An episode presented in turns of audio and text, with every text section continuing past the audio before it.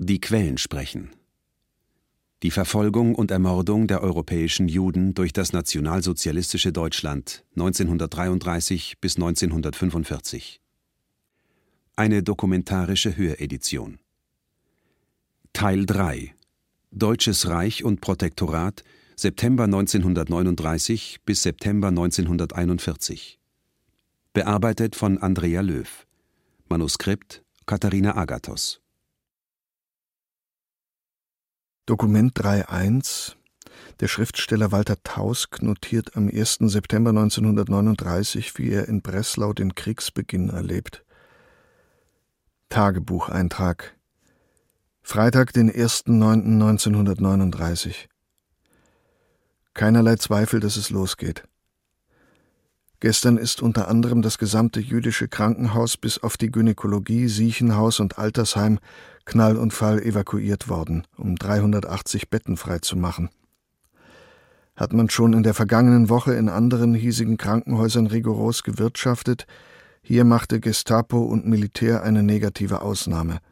Das heißt, sie überbot sich in der Unmenschlichkeit. Was kein Fieber hatte, wurde nach Hause entlassen, auf die Straße gesetzt oder sonst wie umgelegt. Teils privat, teils in leere Zimmer des Gemeindehauses, Waldstraße. Schwere und schwerste Fälle kamen auf die Gynäkologie. Man evakuierte frisch operierte, zum Beispiel Blinddärme, die kaum transportfähig waren. Man warf alte Leute über 80, die in ausgebauten Mansarden des Krankenhauses ihre Tage beschließen sollten, mit Sack und Pack raus und brachte sie bei den Siechen mit unter. Alles wahllos durcheinander gemengt, hierzu kamen Irre und Halbirre. Und nachmittags ein langer Gewitterplatzregen, als die Evakuierung mitten im Gange war. Eine Vorstudie, wie es in den nächsten Tagen aussehen wird und was dieser Schittelhuber-Krieg der ahnungslosen Menschheit bringen wird. Meine Auswanderung ist auf Null. Ich habe am 17.8. das Wichtigste, das Fahrgeld, nicht ausgezahlt bekommen, siehe Anlage, und bin also wirklich das Opfer meiner lieben Glaubensgenossen, vor denen mich der Himmel weiter bewahren möge, und der eigenen Mittellosigkeit. Mit England ist kein Postverkehr mehr möglich. Heute Morgen von circa dreiviertel fünf bis sieben zog es pausenlos über die Stadt gen Osten. Bombenflieger, Jagd und andere Flieger. Um halb neun erschien die Hausmeisterin mit einem Runderlass der Polizei. Alles fertig machen für plötzliche Verdunkelungen und gegen Fliegerangriffe. Wasser bereitstellen, vor allem Luftschutzkeller instand halten und so weiter. Elf Uhr vormittags. Von zehn, jetzt hörte man durch die Lautsprecher in unserer Nähe die Redeübertragung von ihm im Reichstag. Seit Jahren nichts Neues. Kein Volk und kein Staatsmann ist so unschuldig, so missverstanden, verraten und verlästert als er und sein Volk. Kein Volk und Staatsmann so ausschließlich friedliebend und so weiter. Die Stimme gurgelnd, röchelnd, sich verschluckend, dröhnend, jammernd, betend, mitleiderregend, dann wieder lostobend, um bald wieder zu ersticken. Und an allem hat der Pole natürlich Schuld. Dann sang man natürlich auch das Horst-Wessel-Lied. Kameraden, die Rotfront, erschossen, marschieren im Geist in unseren Reihen mit. Dies trotz des Russenpaktes. Schittelhuber legte auch für das festgezimmerte tausendjährige Reich die Dynastiefolge fest, falls mir etwas zustößt. Er will nämlich als einfacher Gefreiter mit hinausziehen. Nach ihm, dem Gefreiten, käme der Generalfeldmarschall Göring, nach diesem im Falle einer Zustoßung der ehemalige Heilgehilfe Hess. Das Haus dröhnte wie üblich vor Beifall. Gleichzeitig marschierten die Truppen bereits überall nach Polen ein.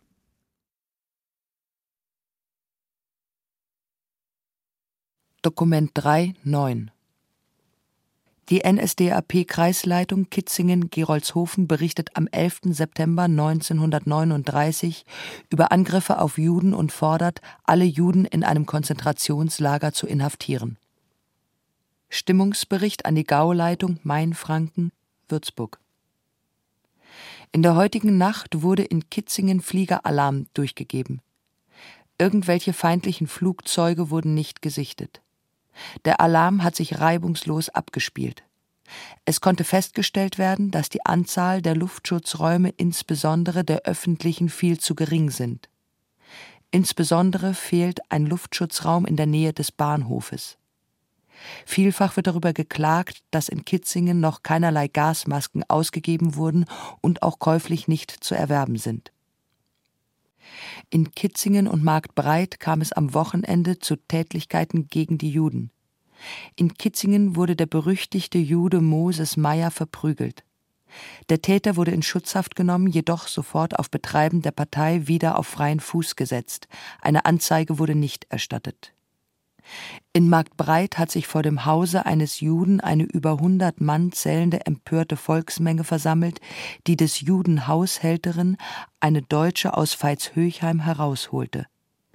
Es gingen ein paar Fensterscheiben und sonstige kleine Bauteile in Trümmer. Der Jude selbst nahm keinen Schaden. Die pflichtvergessene Haushälterin wurde innerhalb einer Stunde von ihrem Sohn per Kraftwagen abgeholt. Nichtsdestoweniger muss nach wie vor eine starke Spionagetätigkeit der Juden festgestellt werden. Die Juden treiben sich nach wie vor sehr viel am Bahnhof herum, ebenso an den Hauptverkehrsstraßen, die von durchziehenden Truppen befahren werden. Auch wandern die Juden viel von Dorf zu Dorf und besuchen zum Teil draußen auf dem Land schon wieder die Gastwirtschaften. So wurde mir aus Groß-Langheim gemeldet, dass dort der Jude Ackermann in der Wirtschaft zum Adler getroffen wurde. Diese Wirtschaft wird sehr viel von den in der Nähe liegenden Fliegern aufgesucht. Ich bin überzeugt, dass Ackermann nur um zu spionieren nach Groß-Langheim kommt. Ackermann selbst stammt aus Klein-Langheim. Wie vor einiger Zeit bereits berichtet, wurde dieser Jude vom Ortsgruppenleiter Fröhlich Wiesenbronn aus seinem Dorfe gejagt, als er sich gerade auf den Weg nach Rödelsee machte. Es ist auffallend, dass dieser Jude immer die um den Flugplatz in Kitzingen gelegenen Orte aufsucht.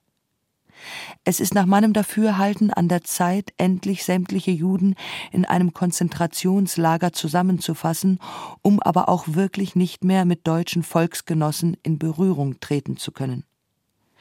Weiter wurde gemeldet, dass die Juden starke Einkäufe in Lebensmittelgeschäften, besonders bei Kupsch, Bakti usw. So tätigen und besonders Waren, die bezugsscheinfrei sind, hamstern.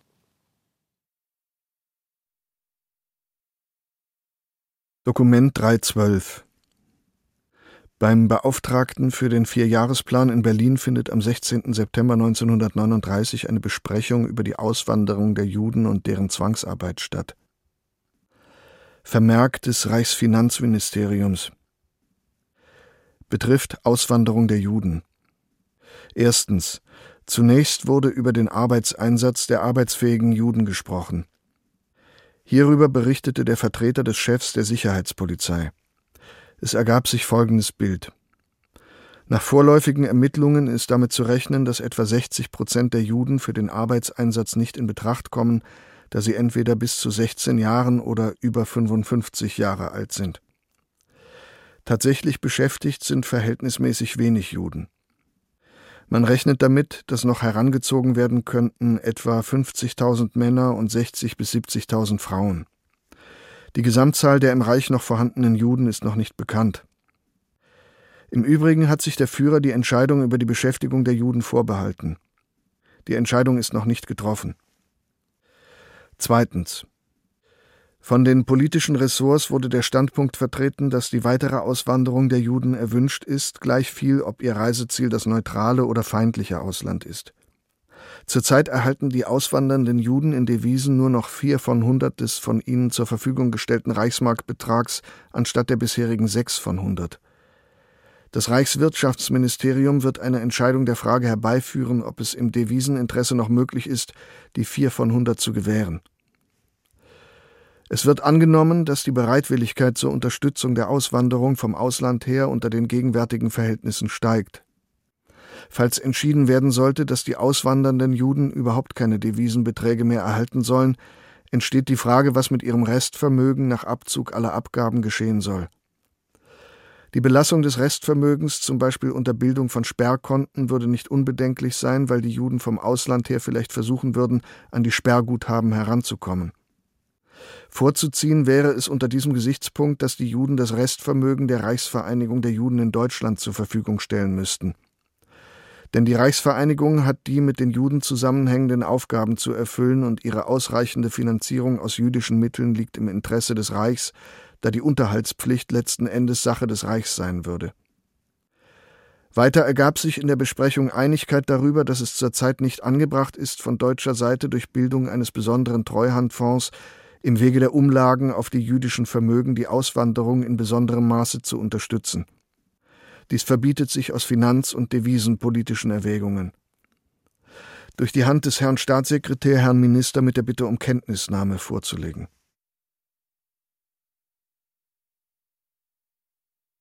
Dokument 317 Gertrud Günzburg aus Apolda bittet die Devisenstelle Thüringen am 4. Oktober 1939 um Aufhebung der Sicherungsanordnung für ihren Mann Salomon Günzburg. Sie haben meinen Manne eine Sicherungsanordnung zugestellt. Ich möchte Ihnen dazu Folgendes mitteilen. Mein Mann kann kein beschränkt verfügbares Sicherungskonto errichten, weil er kein Bar und auch kein Sachvermögen besitzt, nur seine Bekleidung. Die bereits bestehenden Sparkassenkonto gehen meinem Manne nichts an, sie lauten auch nicht auf seinem Namen, weil die Ersparnisse nicht von ihm herrühren. Die Sparkassenkonten werden aber beibehalten und ich und meine Kinder werden von diesen ihren ersparten Geldern lebensnotwendiges bestreiten, wenn es nötig ist. Ich habe Ihnen schon mitgeteilt, welche Beträge auf den Sparbüchern meines Sohnes Heinz, meiner Tochter Lisbeth und den meinigen ruhen. Die 311 Reichsmark 23 meiner Tochter Lisbeth stammen aus Konfirmationsgeschenken und dazu gesparter Arbeitslohn. Die 423 Reichsmark meines Sohnes Heinz sind erspart aus Arbeitslohn. 120 Reichsmark davon hatte er sich bereits bis zu seiner Konfirmation zusammengespart. Meine Ersparnisse von ungefähr 900 Reichsmark habe ich mir von meinem Arbeitslohn von Munde abgespart. Ich gehe, solange meine Ehe besteht, auf Arbeit in die Fabrik. Daran hat mein Mann kein Recht, das habe ich ganz alleine erworben. Schulden haben wir augenblicklich keine. Mein Mann hat 1938 verdient aus selbstständiger Tätigkeit als Schneider 298 Reichsmark 50, dann als Heimarbeiter für Firma Günther 778 Reichsmark 54, zusammen 1938 1077 Reichsmark 4. Ich selbst habe 1938 verdient 1011 Reichsmark 34. Ich bitte um Mitteilung, ob bei dieser Sachlage die Sicherungsanordnung nicht gegenstandslos ist. Ich bin eine deutsche, arische Frau aus altem deutschem Geschlecht. Aus meiner Ehe kann mir kein Vorwurf gemacht werden. Als ich heiratete, bestand noch keine Rassegesetzgebung und kein Rassenkampf. Heil Hitler.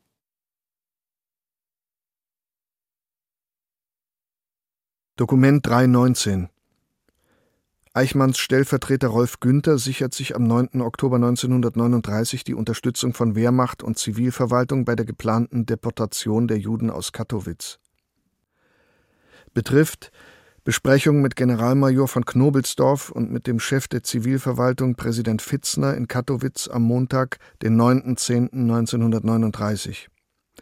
Erstens Vermerk am Montag, den 9.10.1939, sprachen in Kattowitz SS-Hauptsturmführer Eichmann und SS-Hauptsturmführer Günther bei Generalmajor von Knobelsdorf Grenzabschnittskommando 3 vor, um bezüglich des Abtransportes von Juden aus Kattowitz und Umgebung zu verhandeln. SS-Hauptsturmführer Eichmann teilte Generalmajor von Knobelsdorf ausführlich seinen Auftrag mit und bat um Unterstützung der militärischen Stellen, die der Generalmajor für seinen Bereich auch in jeder Weise ausdrücklich zusagte. Als Vertreter nannte Generalmajor von Knobelsdorf Hauptmann Graf Bückler-Burgsdorf, der ebenfalls an dieser Besprechung teilnahm. Im Laufe der Besprechung erschien im Arbeitszimmer des Generalmajors der Chef der Zivilverwaltung, Präsident Fitzner, der somit ebenfalls von dem beabsichtigten Transport von Juden unterrichtet werden konnte.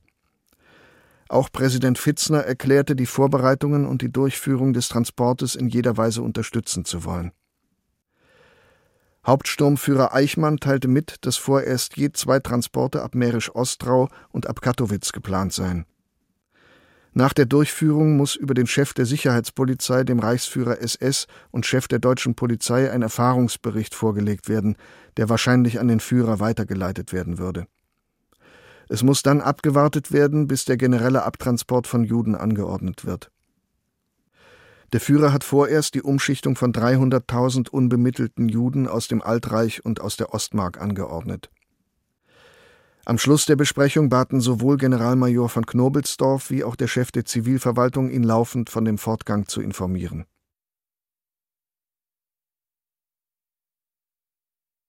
Dokument 352 in einem Merkblatt wird ausgewählten NSDAP-Mitgliedern die Vorgehensweise in der Nacht vor der Deportation der Stettiner Juden am 12. und 13. Februar 1940 erläutert. Merkblatt ungezeichnet ohne Datum. Durch ihren Kreisleiter sind sie ausgesucht, an einer wichtigen Aktion teilzunehmen. Es handelt sich darum, den Regierungsbezirk Stettin möglichst judenfrei zu machen. Durch den Kreisleiter wird ihnen gemeinsam mit einem oder zwei Parteigenossen bzw. SA-Männern eine bestimmte Judenfamilie zugewiesen werden. Diese haben sie am 12.02.1940 um 20 Uhr aufzusuchen, sich dort diesem Merkblatt entsprechend zu verhalten und mit den Juden in der Wohnung zu bleiben, bis sie abgeholt werden. Das wird zwischen drei und sechs Uhr sein in der Nacht vom 12. auf den 13. Ich erwarte, dass Sie mit der notwendigen Härte, Sorgfalt und Umsicht diesen Befehl ausführen. Die Juden werden versuchen, sie durch Bitten oder Drohungen oder sonst etwas weich zu stimmen oder sich widerspenstig zeigen. Sie dürfen sich dadurch in keiner Weise beeinflussen und in der Ausführung ihrer Pflichten hindern lassen. In diesem Merkblatt ist niedergelegt, was von ihnen alles zu veranlassen ist. Diese Regelung kann natürlich nur eine allgemeine sein. Im Einzelfall werden sie deshalb selbst zu entscheiden haben, was erforderlich ist, um eine ordnungsmäßige Abwicklung zu gewährleisten. Es ist veranlasst, dass in der Zeit, während sie sich in der Judenwohnung aufhalten müssen, Streifen in die Wohnung kommen.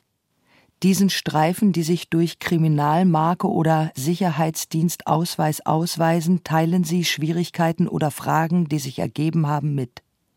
Die Streifen sind genauestens unterrichtet, welche Dienststellen in Alarmbereitschaft liegen und werden diese zu ihrer Hilfe herbeirufen, zum Beispiel Ärzte, Krankenwagen, NSV, Leute zum Transport des lebenden Inventars und so weiter. Soweit in der Judenwohnung ein Fernsprechapparat ist, können Sie auch bei der Staatspolizeileitstelle Stettin Rückfrage halten, Rufnummer 35231, Nebenanschluss 770 ein Zettel, auf dem die wichtigsten Anschlüsse notiert sind, die für etwaige Rückfragen in Betracht kommen, wird Ihnen gleichzeitig mit dem Merkblatt ausgehändigt. Sie verfahren am zweckmäßigsten folgendermaßen. Erstens. Um 20 Uhr begeben Sie sich in die Ihnen zugeteilte Judenwohnung. Vor Betreten der Judenwohnung nehmen Sie mit dem Hauswirt Fühlung und sorgen dafür, dass die Haustür die Nacht über nicht verschlossen wird. Einer von ihnen wird sich auch in der Folgezeit ab und zu davon überzeugen müssen, dass die Haustür noch offen ist. Dies ist notwendig, damit die Streifen jeweils zu ihnen gelangen können. Falls die Juden ihnen den Einlass verweigern und nicht öffnen, bleibt einer von ihnen an der Wohnung, während der andere sofort das nächste Polizeirevier benachrichtigt. In der Judenwohnung rufen sie sämtliche Familienangehörige zusammen und verlesen ihnen die staatspolizeiliche Verfügung, die ihnen ebenfalls zugleich mit dem Merkblatt ausgehändigt worden ist. Die Juden haben nunmehr in einem Raum zu bleiben, den sie ihnen anweisen. Der oder die ihnen zugeteilten SA-Männer oder Parteigenossen bleiben während der ganzen Zeit bis zum Abtransport mit den Familienmitgliedern des Juden zusammen. Sie selbst wenden sich an den Haushaltungsvorstand der Judenfamilie. Zweitens. Mit dem Haushaltungsvorstand gehen sie durch die Wohnung. Soweit in der Wohnung geheizte Öfen sind, ist nicht mehr nachzulegen. Handelt es sich um Dauerbrandöfen, Kachelöfen oder ähnliches, so ist die Ofentür aufzuschrauben, damit das Feuer noch in der Zeit, die Sie in der Judenwohnung sind, ausgeht. Wenn Sie die Wohnung verlassen, muss das Feuer gelöscht sein. Drittens. Alsdann machen Sie sich mit dem Haushaltungsvorstand daran, die Koffer zu packen. Sie müssen dabei beachten, dass nur das in der staatspolizeilichen Verfügung Vorgesehene mitgenommen wird. Sie sind dafür verantwortlich, dass Wertgegenstände und so weiter, die nach der Verfügung nicht mitgenommen werden dürfen, auch nicht in den Koffer gepackt werden. Soweit Rückfragen bei anderen Familienmitgliedern erforderlich werden, gehen Sie mit dem Haushaltungsvorstand wieder in den Raum, in dem sich alle Juden aufhalten, zurück und lassen sich sagen, was sonst gepackt werden soll. Notfalls lassen Sie den Haushaltungsvorstand da und gehen mit der Jüdin einpacken. Falls Sie zwei Parteigenossen oder SA-Männer zu ihrer Unterstützung zugeteilt bekommen haben, kann einer von diesen auch mit einem Familienmitglied packen. Es muss jedoch auf jeden Fall dafür gesorgt sein, dass die übrigen Familienmitglieder auch unter Aufsicht stehen und nicht einen Augenblick allein sind. Viertens. Die Decken, die mitgenommen werden dürfen, müssen eingerollt oder doch so gelegt werden, dass sie ohne Schwierigkeiten transportiert werden können. Fünftens. Gehen Sie mit dem Haushaltungsvorstand durch die Wohnung, auch Keller und Bodenräume und stellen fest, was an Lebensmitteln und lebendem Inventar in der Wohnung ist. Diese Sachen tragen Sie, wenn sich das möglich machen lässt, mit dem Haushaltungsvorstand in einem Raum zusammen. Die Streifen benachrichtigen Sie und lassen die Sachen abtransportieren. Sechstens. A. Füllen Sie mit dem Juden die anliegende Vermögenserklärung aus. Die Erklärung ist von jedem Familienmitglied gesondert zu erstellen. Hier müssen Sie ganz besonders aufmerksam sein, damit der Jude auch auf jeden Fall alles angibt, was er hat. Auch die Außenstände und Schulden müssen genau angegeben werden. Dies ist unbedingt erforderlich. Weiterhin ist zu beachten, dass sehr viele Juden sich Scheinkonten angelegt haben. Weisen Sie diese darauf hin, dass sie verpflichtet sind, auch diese Scheinkonten anzugeben. Vielfach haben die Juden auch ihre Grundstücke mit Hypotheken usw. So belastet, die in Wirklichkeit nicht oder doch nicht in der im Grundbuch eingetragenen Höhe bestehen. Auch hier müssen sie die Juden darauf hinweisen und darauf drängen, dass ihnen alles angegeben wird. Fragen Sie die Juden auch, ob sie in der Wohnung etwa irgendwelche Geheimfächer haben, sei es nun in der Wand, in Schränken, Tischen oder sonst wo. Auch diese müssen ihnen angegeben werden. Angegeben werden muss auch, wenn der Jude wertvolle Kunstgegenstände oder besonders wertvolles Mobiliar hat. Soweit Wertgegenstände in der Wohnung angefunden werden, die nicht in der anliegenden Vermögenserklärung fragemäßig vorgesehen sind, so ist der Fragebogen von ihnen entsprechend zu ergänzen. Der Fragebogen ist in vierfacher Ausfertigung für jedes Familienmitglied zu erstellen. Achten Sie darauf, dass der Bogen in deutlich leserlicher Schrift geschrieben wird. Wenn der Jude nicht richtig schreiben kann, übernehmen Sie es. Der Fragebogen ist von Ihnen und dem Juden zu unterschreiben. B. Sämtliche Wertgegenstände, zum Beispiel Ringe, Schmucksachen, Schalen, Ohrringe, Becher usw. So aus Edelmetallen, hat der Jude zusammenzutragen. Dazu gehören auch Sparkassenbücher, Hypothekenbriefe und sonstige Papiere von Wert und Bargeld. Diese Gegenstände sind in ein Säckchen zu tun. Ist kein derartiges Säckchen in der Judenwohnung aufzutreiben, so ist ein Koffer oder ein Kopfkissenbezug oder eine sonst genügende Sache zu nehmen. Falls größere Gegenstände vorhanden sind, ist dafür Sorge zu tragen, dass der betreffende Behälter auf dem Transport nicht zerreißen kann. Über das, was mitgenommen wird, ist eine ganz genaue Liste in dreifacher Ausfertigung zu erstellen. Es ist darin, alles genauestens aufzuzählen, zum Beispiel genau, wie viel kleine silberne Löffel und wie viel große silberne Löffel, wie viel Silber und Goldringe, wie viel und welche Sparkassenbücher und so weiter. Die Liste ist von dem Blockleiter, der mit dem Haushaltungsvorstand verhandelt hat, und dem betreffenden Juden zu unterschreiben. Diese Listen sind mit genauer Anschrift zu versehen und mit zu den Wertgegenständen zu legen. Siebtens lassen Sie sich von dem Juden die Personalpapiere zeigen. Sofern ein über 14 Jahre alter Jude nicht im Besitz einer Kennkarte ist, sind für diesen zwei Lichtbilder, möglichst Passbilder, wenn keine Passbilder vorhanden, irgendwelche Aufnahmen, die den Juden allein darstellen. Sind auch solche nicht da, so ist doch irgendeine Gruppenaufnahme da. Aus dieser ist dann das Bild des Juden herauszuschneiden, mitzubringen. Achtens sämtliche Sachen, Koffer, Decken, lebendes Inventar, der zu 6b erwähnte Behälter sowie diejenigen Wohnungsschlüssel, die sie abzuziehen und der Polizei abzugeben haben, Vergleiche Ziffer 9, sind mit haltbaren Schildern zu versehen, auf der Name und genaue Wohnungsangabe des jüdischen Eigentümers anzugeben ist. Diese Schilder müssen fest angebracht sein, damit sie auf keinen Fall abgehen. Die Beschriftung muss deutlich lesbar sein. Diese Schilder müssen Sie noch in der Wohnung fertigen und an den genannten Gegenständen befestigen. Außerdem muss jeder Jude ein Schild um den Hals tragen, auf dem sein Name und Geburtstag angegeben sind. Neuntens sind sie dann mit der Aufstellung der Verzeichnisse, Sichtung der Wohnung, Boden- und Kellerräume, die, wie ich noch einmal betonen muss, nur gemeinsam mit dem jüdischen Haushaltungsvorstand vorgenommen werden darf, fertig, so warten sie noch in der Wohnung. Frühestens um drei Uhr nachts werden sie dann von einem Kraftwagen abgeholt werden.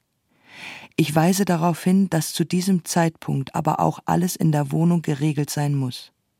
Sie müssen sich also auch überzeugt haben, dass bis auf das Zimmer, in dem sie sich mit den Juden aufhalten, in den übrigen Zimmern die Feuer ausgegangen sind, das elektrische Licht gelöscht ist, dass Gas und Wasser abgestellt ist, Fenster geschlossen sind. Auch in dem Raum, in dem sie mit den Juden warten, muss bis drei Uhr das Feuer ausgegangen sein. Wenn sie dann abgeholt werden, so nehmen sie die eingesammelten Wertsachen und verlassen gemeinsam mit den Juden die Wohnung. Die Wohnungstür schließen sie ab. Den Türschlüssel nehmen sie an sich, ebenso den Schlüssel zur Haustür, nachdem sie auch an diesem Schlüssel einen entsprechenden Zettel aus Pappe oder ähnlichem mit Wohnungsangabe befestigt haben. Alsdann versiegeln sie die Wohnung so, wie ihnen das durch den Kreisleiter erklärt werden wird. Außerdem schreiben sie die Uhrzeit, um die sie die Wohnung verlassen, auch auf das Siegel und machen weiterhin auf jedes Ende zwei gekreuzte Tintenstiftstriche, die auch noch bis auf den Holzpfosten reichen. Erst dann dürfen sie sich auf die Straße begeben. Es kann nun auch sein, dass der Jude in Untermiete wohnt. In diesem Fall ist selbstverständlich nur die Tür zu der Wohnung, in der der Jude wohnt, zu versiegeln, jedoch nicht nur der zu dieser gehörende Schlüssel von ihnen mitzunehmen, sondern auch der dem Juden vom Vermieter ausgehändigte Korridor- und Hausschlüssel. Falls in der Wohnung des Juden wiederum Arier als Untermieter wohnen, so sind sämtliche Türen der Wohnung zu versiegeln. Die Schlüssel zu den einzelnen Räumen sind in der vorgesehenen Weise mit einem Schild zu versehen.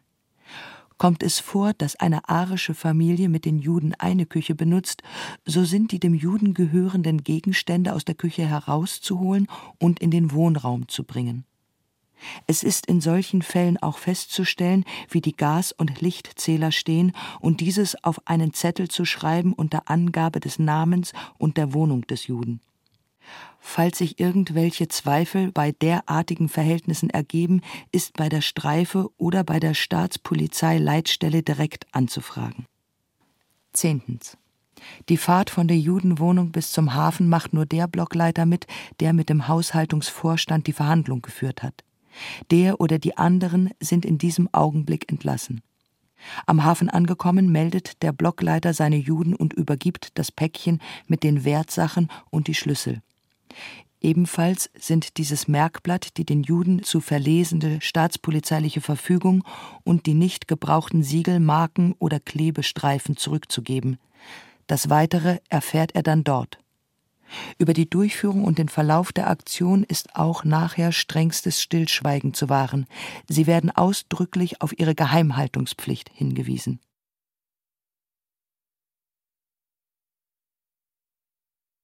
Mein Name ist Anno Hamburger.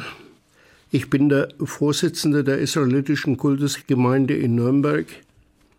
In Nürnberg geboren im Jahre 1923, im Jahre 1939 ausgewandert, im Alter von 16 Jahren nach Palästina, 1941 ins englische Militär eingetreten, bei Kriegsende 1945 in Italien stationiert gewesen, sofort versucht nach Nürnberg zu kommen. Es ist mir gelungen, am 27. Mai 1945 in Nürnberg einzutreffen.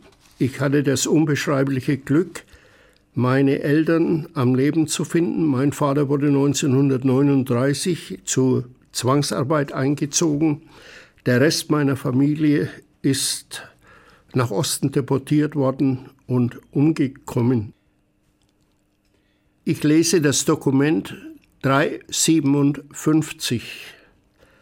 Max Selig versucht am 8. März 1940 bei der Gestapo die Rückkehr seiner aus Stettin nach Piaski deportierten Kinder zu erreichen.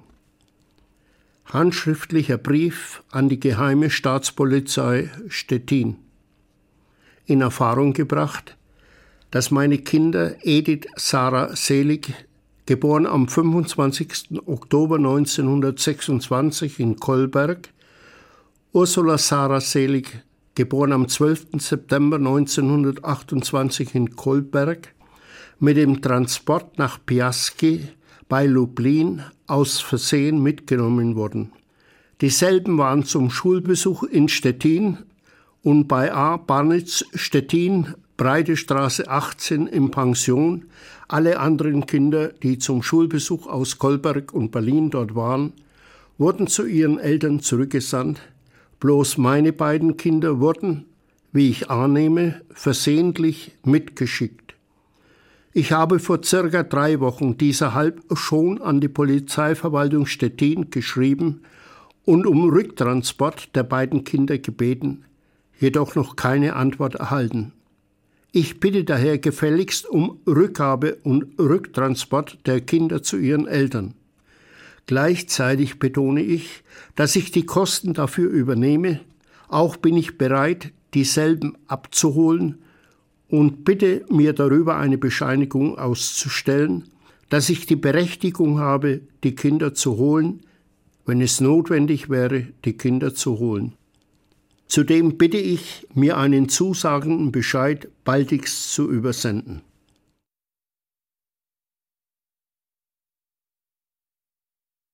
Dokument 93 The New York Times Interview mit Nachum Goldmann vom Jüdischen Weltkongress, in dem dieser am 25. Juni 1940 vor der Vernichtung von sechs Millionen europäischer Juden warnt. Nazi-Agitation dient als Deckmantel, Propaganda nur Tarnung, um Demokratie zu zerstören. Der Versuch des Naziregimes, Amerika durch Propaganda und Antisemitismus zu erobern, ist nur der Deckmantel, hinter dem es sein eigentliches Ziel verbirgt die Zerstörung der demokratischen Institutionen. Dies stellte Dr. Nachum Goldmann, der Vorsitzende des Verwaltungskomitees des Jüdischen Weltkongresses, gestern fest, nachdem er letzten Freitag aus der Schweiz kommend hier eingetroffen war. Falls die Nazis den Endsieg erringen sollten, sagte Dr. Goldmann in einem Interview im Hotel Astor, sind sechs Millionen Juden in Europa zum Untergang verurteilt. Ihre einzige Hoffnung liegt in einem Sieg der Briten. Er forderte die amerikanischen Juden auf, sich dem Beispiel des amerikanischen Volks anzuschließen und drängte sie zur Bildung einer geschlossenen Verteidigungsfront. Er kündigte die Gründung eines panamerikanischen jüdischen Kongresses an, um die Rechte der Juden zu schützen und teilte mit, dass diese Körperschaft schon bald unter Beteiligung der lateinamerikanischen Delegationen hier in diesem Land zu ihrer ersten Sitzung zusammentreffen werde. Die Chancen für eine Massenimmigration und Ansiedlung der europäischen Judenheit scheinen gering zu sein, und die europäischen Juden sehen sich mit der drohenden physischen Vernichtung konfrontiert, führte er weiter aus. Selbst die vier Millionen Juden unter sowjetischer Herrschaft, die zurzeit frei von rassistischer Diskriminierung sind, werden im Fall eines Endsiegs der Nazis nicht sicher sein. Dr. Goldmann erklärte, dass der Hauptsitz des Jüdischen Weltkongresses in den Vereinigten Staaten eingerichtet werde. Er ergänze die bereits bestehenden Niederlassungen in London und Genf sowie das neu eingerichtete Büro in Buenos Aires. Die Pariser Niederlassung der Organisation sei an dem Tag, an dem die Nazis Paris besetzten, geschlossen worden.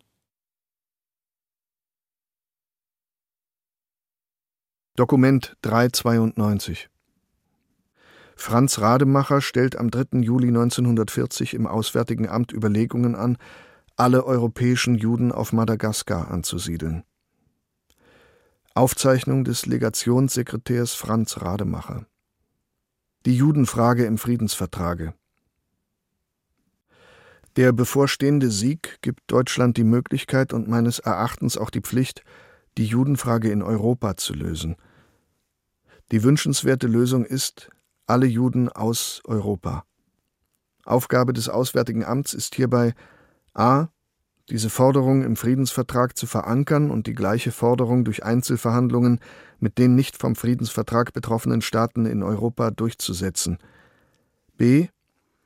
im Friedensvertrag das notwendige Territorium zur Ansiedlung der Juden sicherzustellen und die Grundsätze für die Mitarbeit der Feindstaaten an diesem Problem festzulegen. C die staatsrechtliche Stellung des neuen jüdischen überseeischen Siedlungsraumes zu bestimmen. D. Als Vorarbeit erstens Klarlegung der Wünsche und Pläne der interessierten innerdeutschen Partei, Staats- und wissenschaftlichen Stellen und das Abstimmen dieser Pläne auf die Wünsche des Herrn Reichsaußenministers, wozu weitergehört zweitens Schaffung einer Übersicht über die bei einzelnen Stellen vorhandenen sachlichen Unterlagen, Anzahl der Juden in den einzelnen Ländern, Verwertung ihres Vermögens über eine internationale Bank, drittens Aufnahme von Verhandlungen mit dem befreundeten Italien über diese Fragen. Wegen der Aufnahme der Vorarbeiten ist das Referat D3 über die Abteilung Deutschland bereits mit Vorschlägen an den Herrn Reichsaußenminister herangetreten und hat von ihm den Auftrag erhalten, diese Vorarbeiten unverzüglich in die Wege zu leiten. Besprechungen mit der Dienststelle des Reichsführers SS, des Innenministeriums und einigen Parteidienststellen haben bereits stattgefunden. Diese Dienststellen billigen folgenden Plan des Referats D3. Referat D3 regt als Lösung der Judenfrage an. Frankreich muss im Friedensvertrag die Insel Madagaskar für die Lösung der Judenfrage zur Verfügung stellen und seine rund 25.000 dort ansässigen Franzosen aussiedeln und entschädigen. Die Insel wird Deutschland als Mandat übertragen. Die seestrategisch wichtige Diego Suarez bei sowie der Hafen von Anzirane werden deutsche Marinestützpunkte. Diese Marinestützpunkte werden vielleicht noch je nach Wunsch der Kriegsmarine auch auf die Häfen, offene Reden, Tamatave, Andevorante, Mananyara usw. So ausgedehnt werden können. Neben diesen Marinestützpunkten werden geeignete Teile des Landes zur Anlage von Flugstützpunkten aus dem Judenterritorium herausgeschnitten. Der nicht militärisch erforderliche Teil der Insel wird unter die Verwaltung eines deutschen Polizeigouverneurs gestellt, der der Verwaltung des Reichsführers SS untersteht. In diesem Territorium bekommen die Juden im Übrigen Selbstverwaltung. Eigene Bürgermeister, eigene Polizei, eigene Post- und Bahnverwaltung usw. So für den Wert der Insel haften die Juden als Gesamtschuldner. Zu diesem Zweck wird ihr bisheriges europäisches Vermögen einer zu gründenden europäischen Bank zur Verwertung übertragen. Soweit dieses Vermögen zur Bezahlung der Landwerte, die sie in die Hand bekommen, und der zum Aufbau der Insel notwendigen Warenaufkäufe in Europa nicht ausreicht, werden den Juden von der gleichen Bank bankmäßige Kredite zur Verfügung gestellt. Da Madagaskar nur Mandat wird, erwerben die dort ansässigen Juden nicht die deutsche Staatsangehörigkeit. Allen nach Madagaskar deportierten Juden wird dagegen vom Zeitpunkt der Deportation ab von den einzelnen europäischen Ländern die Staatsangehörigkeit dieser Länder aberkannt. Sie werden dafür Angehörige des Mandats Madagaskar. Diese Regelung vermeidet, dass die Juden sich etwa in Palästina einen eigenen Vatikanstaat gründen, und damit den symbolischen Wert, den Jerusalem für den christlichen und mohammedanischen Teil der Welt hat, für ihre Ziele einspannen können. Außerdem bleiben die Juden als Faustpfand in deutscher Hand für ein zukünftiges Wohlverhalten ihrer Rassegenossen in Amerika.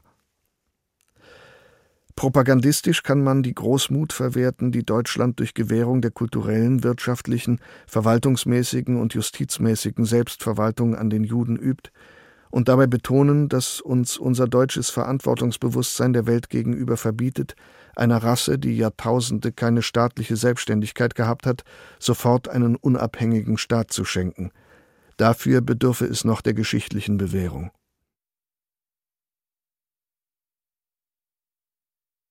Dokument 3, 113 Bericht vom 30. Oktober 1940 über die Deportation deutscher Juden nach Südfrankreich.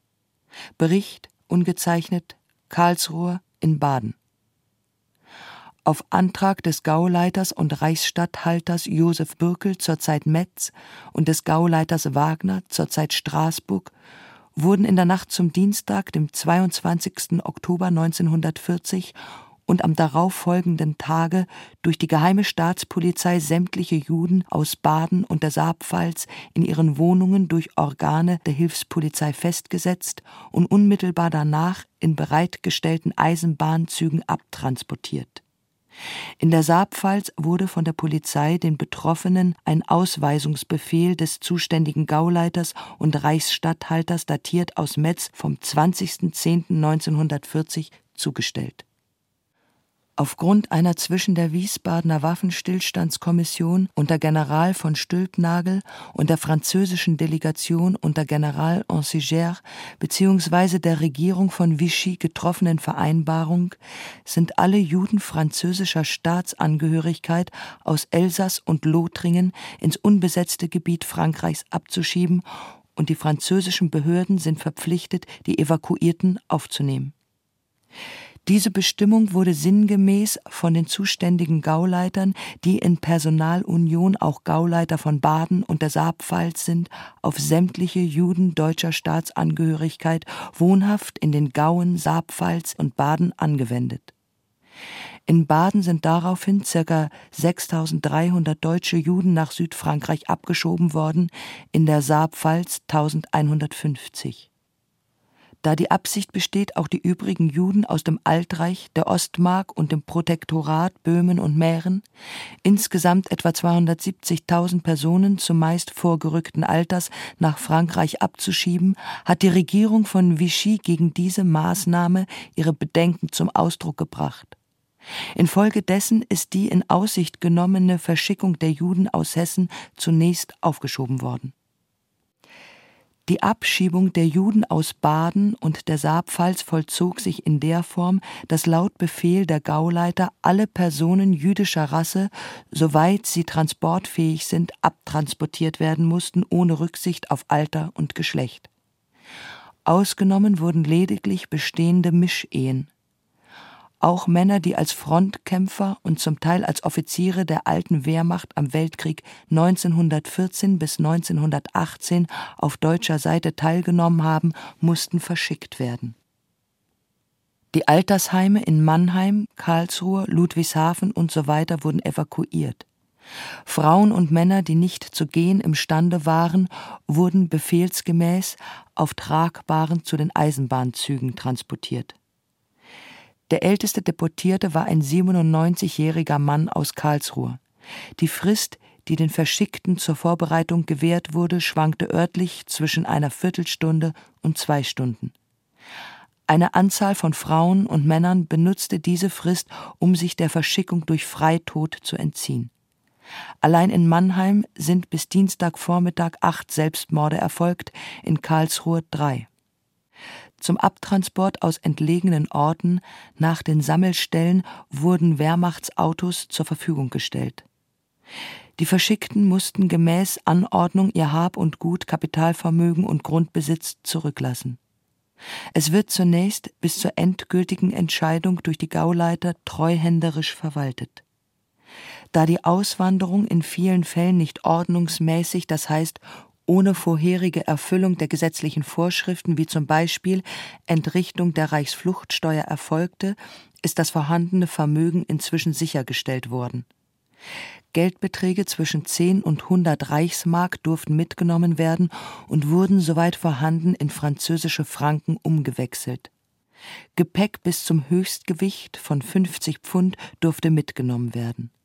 Die Wohnungen wurden polizeilich versiegelt. Nach bisher vorliegenden Meldungen sind die aus zwölf plombierten Eisenbahnzügen bestehenden Transporte nach mehrtägiger Fahrt in südfranzösischen Konzentrationslagern am Fuß der Pyrenäen eingetroffen da es dort an Lebensmitteln und an geeigneter Unterbringungsmöglichkeit für die hauptsächlich aus alten Männern und Frauen bestehenden Verschickten fehlt, ist soweit hier bekannt von der französischen Regierung die Weiterleitung der Deportierten nach Madagaskar unmittelbar nach Öffnung der Seewege in Aussicht genommen.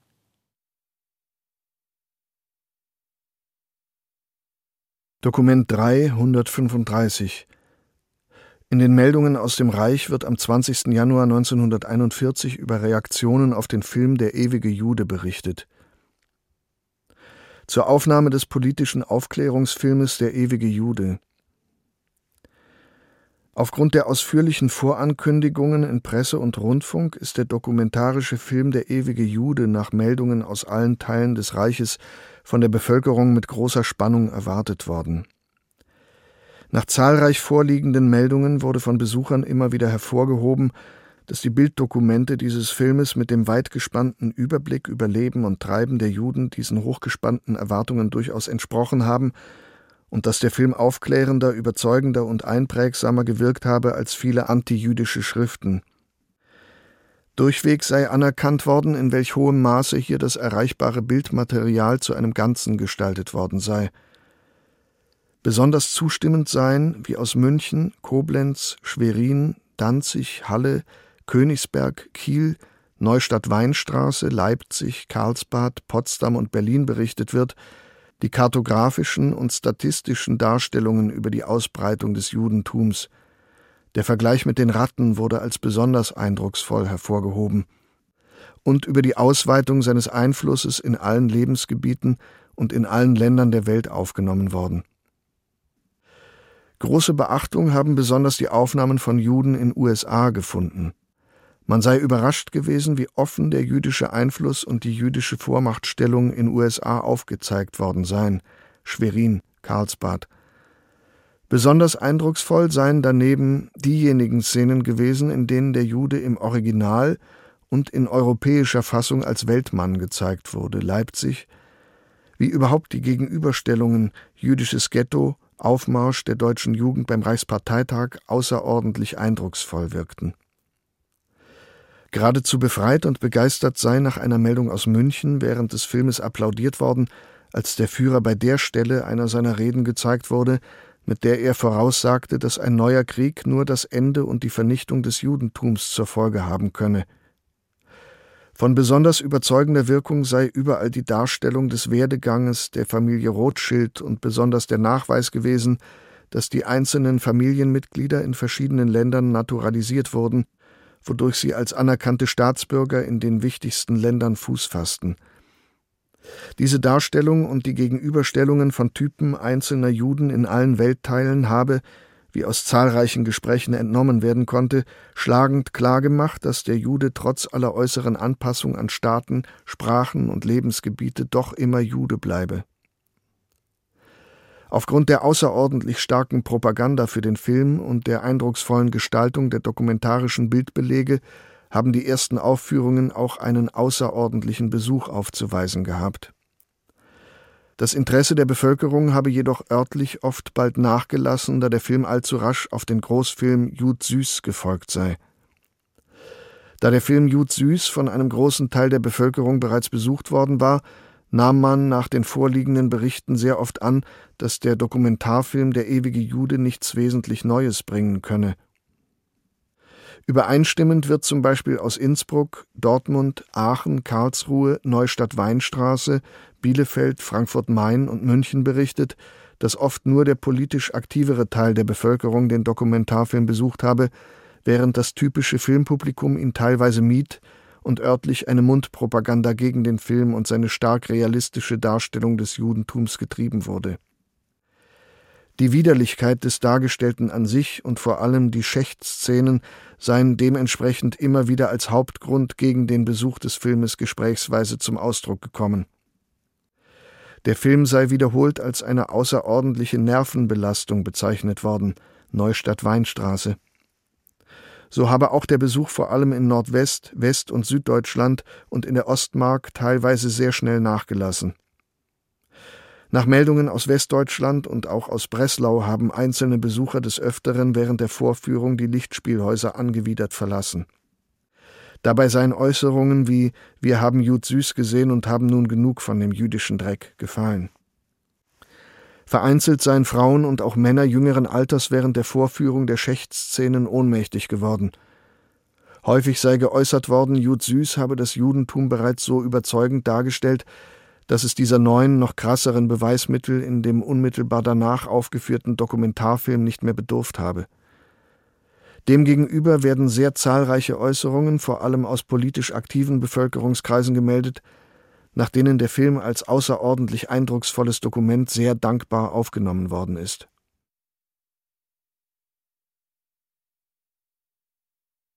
Ich heiße Ruth Klüger, ich bin in Wien geboren und Überlebende von mehreren Konzentrationslagern.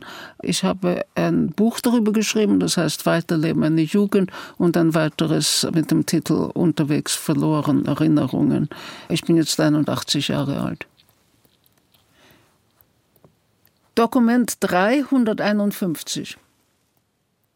Paulo Rosenberg schreibt über ihre Zwangsumsiedlung von Wien nach Opole Lubelskie am 15. Februar 1941. Handschriftlicher Brief an Oskar und Flora Stricker in Wien. Liebste Flora und lieber Oskar, wir haben eben eure beiden Karten bekommen und freuen uns riesig drüber. Wir wollen versuchen, euch die Zustände von hier zu schildern. Zuerst sind wir in Wien um drei Uhr früh zum Aspbank-Bahnhof gebracht worden, in offenen Lastautos, von wo wir erst um halb zwölf Uhr vormittags wegfuhren.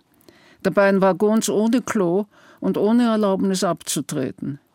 Wir haben uns so gut wie möglich mit einem Glas während der 36-stündigen Fahrt geholfen. Dabei die letzten zwei Stunden in offenen Viehwagen auf einer Kleinbahn. Ihr seid in einem Irrtum zu glauben, dass für irgendetwas vorgesorgt war. Der Ort ist ungefähr so, wie wenn man von der Hinterbrücke nach Gaden geht. Ein unerhörter Schmutz, überall niedere Häuser mit Schindeln oder Strohdächern. Die Bevölkerung polnische Juden, die hauptsächlich Jiddisch sprechen. Arier mussten ihre Wohnungen hier verlassen und wohnen weiter weg. Daher wissen wir gar nicht, ob es einen Sinn hat, Polnisch zu lernen, weil wir gar keine Gelegenheit haben, es zu hören. Wir haben die ersten zwei Nächte in einem Zimmer eines unbeschreiblichen Gasthauses zu ungefähr 30 Personen auf Stroh sitzend verbracht und haben dann mit Hilfe eines Bekannten von der Kastaletzgasse bei sehr guten Menschen ein Bett für uns beide bekommen. Es ist aber ein Raum, der nur ungefähr mit einem Kuhstall bei uns verglichen werden könnte. Keineswegs aufgeschnitten. Dabei müssen wir dankbar sein, hier zu sein, weil die Leute uns einfach mitleben lassen – wo wir sonst glatt verhungern könnten. Die Ausspeisung ist es nur dem Namen nach und besteht aus einem Tee um etwa 10 Uhr, wenn man Glück hat, ihn zu bekommen. Wir haben Tee vom Abend in unserer Thermosflasche, ein Viertel Brot per Person und zu Mittag ein Schöpflöffel irgendeiner Wassersuppe. Sonst nichts. Wir bekommen von unseren Hausleuten noch Verschiedenes dazu. Mit Geld ist hier alles zu haben. Fleisch, Geflügel, Eier, so viel man will. Zucker ist sehr wenig und teuer, so wie Fett. Auch weißes Mehl wenig und teuer. Das Brot ist schwarz, aber man gewöhnt sich dran. Man hat den armen Juden die Geschäfte geschlossen und sie leben anscheinend von irgendwelchen Schleichgeschäften. Es ist daher gar nicht dran zu denken, dass wir zu einem Verdienst kommen könnten. Wie vorigen Freitag der zweite respektive dritte Transport kam, der zweite ist nach Kielce gegangen, wurden im Tempel 300 Schlafstellen, immer vier übereinander für je zwei Personen hergerichtet. Es kamen aber tausend Personen, so wie wir gegen 10 Uhr nachts, wahrscheinlich damit niemand diese Transporte sieht. Viele sind die ganze Nacht herumgeirrt, dabei zahlreiche alte Menschen auch, aller Tante Rosa. Wo alle untergebracht wurden, ist unbekannt. Dabei sollen schon wieder 1000 bis 2000 kommen. Die Eingeborenen fürchten, dass hier ein Ghetto errichtet wird und der Ort abgesperrt, in welchem Fall gar keine Lebensmittel hereinkommen könnten. Es dürften ungefähr 7.000 bis 8.000 Einwohner sein. Der Ort besteht aus einem Markt und ein paar armseligen Häusereien. Wenn wir hier Geld hätten, könnten wir uns, wie gesagt, alles kaufen. Was die Päckchen betrifft, ist alles ziemlich gleichgültig, weil wir es so nur unserer Hausfrau geben würden. Natürlich wären zum Beispiel Konserven oder Käse oder Fett sehr gut. Ich muss noch die sanitären Verhältnisse ein bisschen schildern. Es ist eine offene Latrine für zehn Personen im Ort. Wenn zu viele Leute dort angestellt sind, setzen sie sich einfach irgendwo auf die Straße, am Abend selbstverständlich. Das Wasser wird aus Brunnen geschöpft, ohne Kanalisierung aus ungefähr vier bis fünf Meter Tiefe. Die Leute tragen Kübel nach Hause, die sie in ein größeres Gefäß im Strohraum leeren. Dort werden auch gleich Schuhe geputzt und in denselben Kübeln die Erdäpfel gewaschen. Dr. Stettner meint, die hiesige Bevölkerung muss unerhört immunisiert sein, wenn noch einer hier lebt. Unsere Hausleute, Mann, Frau, vier Kinder, haben voriges Jahr Typhus gehabt, was sie als nichts Besonderes erwähnen. Die Ausspeise ist ungefähr zehn Minuten von unserem Wohnort entfernt. Das amerikanische Konsulat wollen wir zunächst noch nicht von unserer Adressänderung verständigen, damit nicht unser Fall als hoffnungslos abgetan wird. In der ortsansässigen Bevölkerung sind zahlreiche jüdische Schneider und Schuhmacher, die gerne nützliche Arbeit leisten würden. So hat unser Wohnungsinhaber in fleißiger Arbeit in der kürzesten Zeit einen Anzug für einen christlichen Polen angefertigt. Wenn du nichts dagegen hast, möchten wir es mit der Post beim bisherigen belassen. Wenn du es aber wünschen solltest, würden wir sie vom Postamt an uns umadressieren lassen. Uns ist es sehr lieb, wenn du eine Kontrolle darüber hast, welche Briefe für uns weitergesendet werden. Dr. Stettner hat uns Grüße von der Familie Gymnasialprofessor Dr. Oppenheim überbracht. Wir haben uns darüber sehr gefreut und danken den Oppenheims und der Helene sehr für die Veranlassung. Dr. Stettner, der sehr anerkennend von dir gesprochen hat, hat davon gesprochen, dass 15 jüdische Patienten im hiesigen Spital untergebracht wurden. Der leitende christliche Arzt habe erklärt, er könne diese Zahl nicht überschreiten lassen. Man hätte ein Hospiz von 30 Betten errichten wollen, aber der Judenrat habe keine Mittel. Der Bau wurde augenscheinlich nicht durchgeführt. Deine Ratschläge haben sich als sehr zweckmäßig erwiesen. Es wird auch hervorgehoben, dass im Falle einer Epidemie eine Isolierung ganz ausgeschlossen wäre. Die Gefahren, Trinkwasser, Fleck, Typhus und anderes, wurden betont. Wenn eine Absicht bestünde, den Emigranten zu helfen, so wäre sie durchzuführen, ob schon der Anteil an Alten und Gebrechlichen sehr hoch ist. Dass die Nahrung gänzlich unzureichend ist, wenn man sich nichts dazu kaufen kann, wird vielseitig zugegeben. Es fehlt auch an der richtigen Harmonie zwischen dem Judenrat, den Ostjuden einerseits und den Westjuden andererseits. Dabei hat der Judenrat auch deshalb weniger Autorität, weil doch seine Schutzbefohlenen zusehen, wie er vor anderen Leuten kriechen muss. Wenn man das furchtbare Elend, auch die primitiven Lebensverhältnisse der ansässigen Juden sieht, so will man ihnen keinen Vorwurf machen. Eingedenkte Worte Friedrich Hebbels in seinem berühmten Gedicht.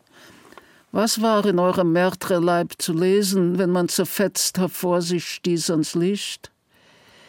Doch nur, wie hart die Folterbank gewesen. Für Sünden hielt man ihre Wunden nicht. Viele herzliche Grüße an alle, Heinz und Paula.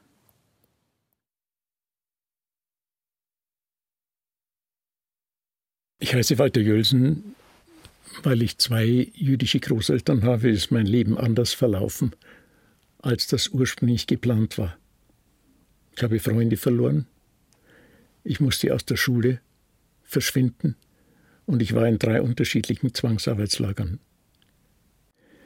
Ich lese Dokument 3173. Willi Kohn hält am 1. April 1941 in seinem Tagebuch fest, dass er von der Ermordung jüdischer Geisteskranker in Kelm bei Lublin gehört hat. Handschriftliches Tagebuch. Breslau, Dienstag. Heute war für mich schon ein sehr bewegter und anstrengender Tag. Ich halte ja leider nicht viel aus. Beim Milchholen lang gewartet. Bank, dort die Freude gehabt, dass von der Lehranstalt 100 Mark eingegangen waren. Ich hänge ja nicht sehr am Geld, aber man braucht sie schließlich doch zum Leben. Und ich muss ja überhaupt noch besonders dankbar sein, dass ich verdienen darf. Auf der Bank aber auch einen sehr traurigen Eindruck gehabt. Ich sah gerade, wie ein älterer Jude eine Rechnung der Irrenanstalt Kelm bei Lublin bezahlte.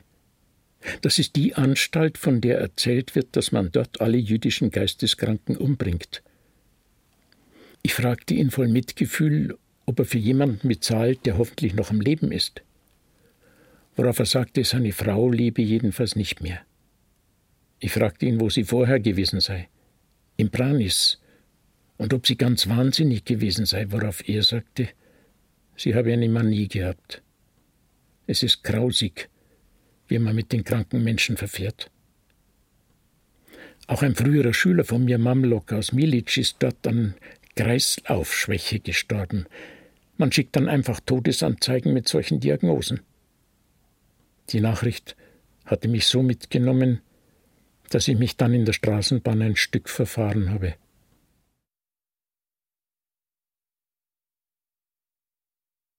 Dokument 381 Die jüdische Kultusgemeinde Köln gibt am 12. Mai 1941 bekannt, welche Häuser geräumt werden müssen.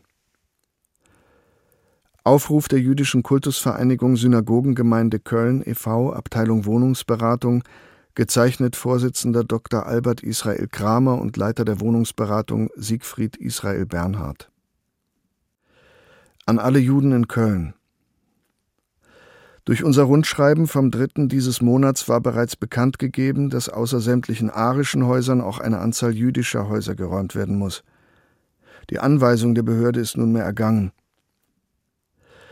Sämtliche jüdischen Häuser auf der rechten Rheinseite, Deutz, Kalk und Mülheim pp., sowie sämtliche jüdischen Häuser der südlichen und westlichen Vororte Bayental, Marienburg, Zollstock, Klettenberg, Sülz, Lindenthal, Braunsfeld und Müngersdorf müssen geräumt werden, so dass sich die Unterbringung der Juden auf die jüdischen Häuser der Alt- und Neustadt und der nördlichen Vororte Ehrenfeld, Nippes pp. beschränkt. Die Behörde fordert weiter, dass die Räumung sowohl der arischen als auch der vorbenannten jüdischen Häuser ohne Rücksicht auf die bestehenden Kündigungsfristen und Verträge bis zum 1. Juni durchgeführt werden muss.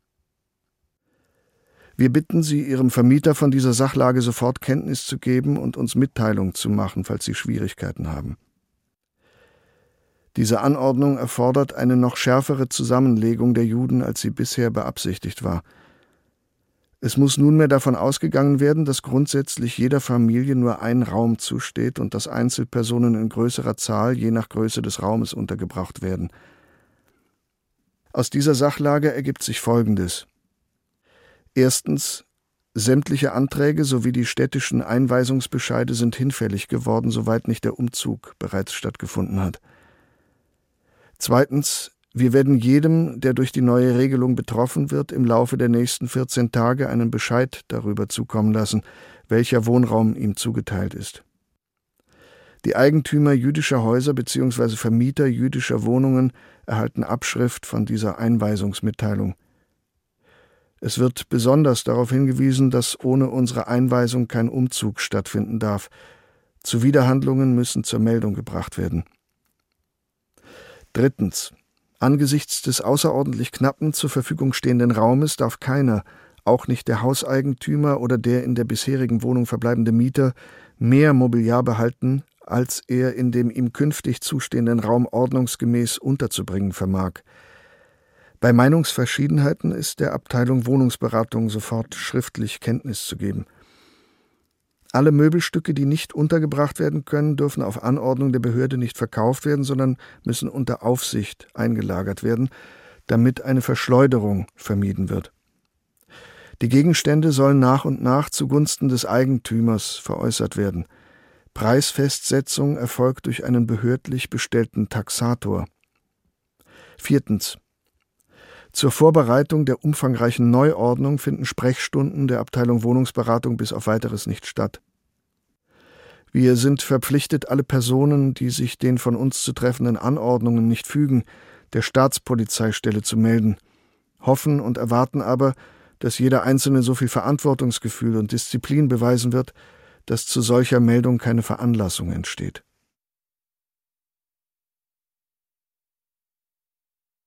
Dokument 3 186 Das Ehepaar Amalie und Paul Malsch berichtet seinem Sohn am 24. Juni 1941 von der Schließung des US-Konsulats in Stuttgart und der damit verhinderten Auswanderung.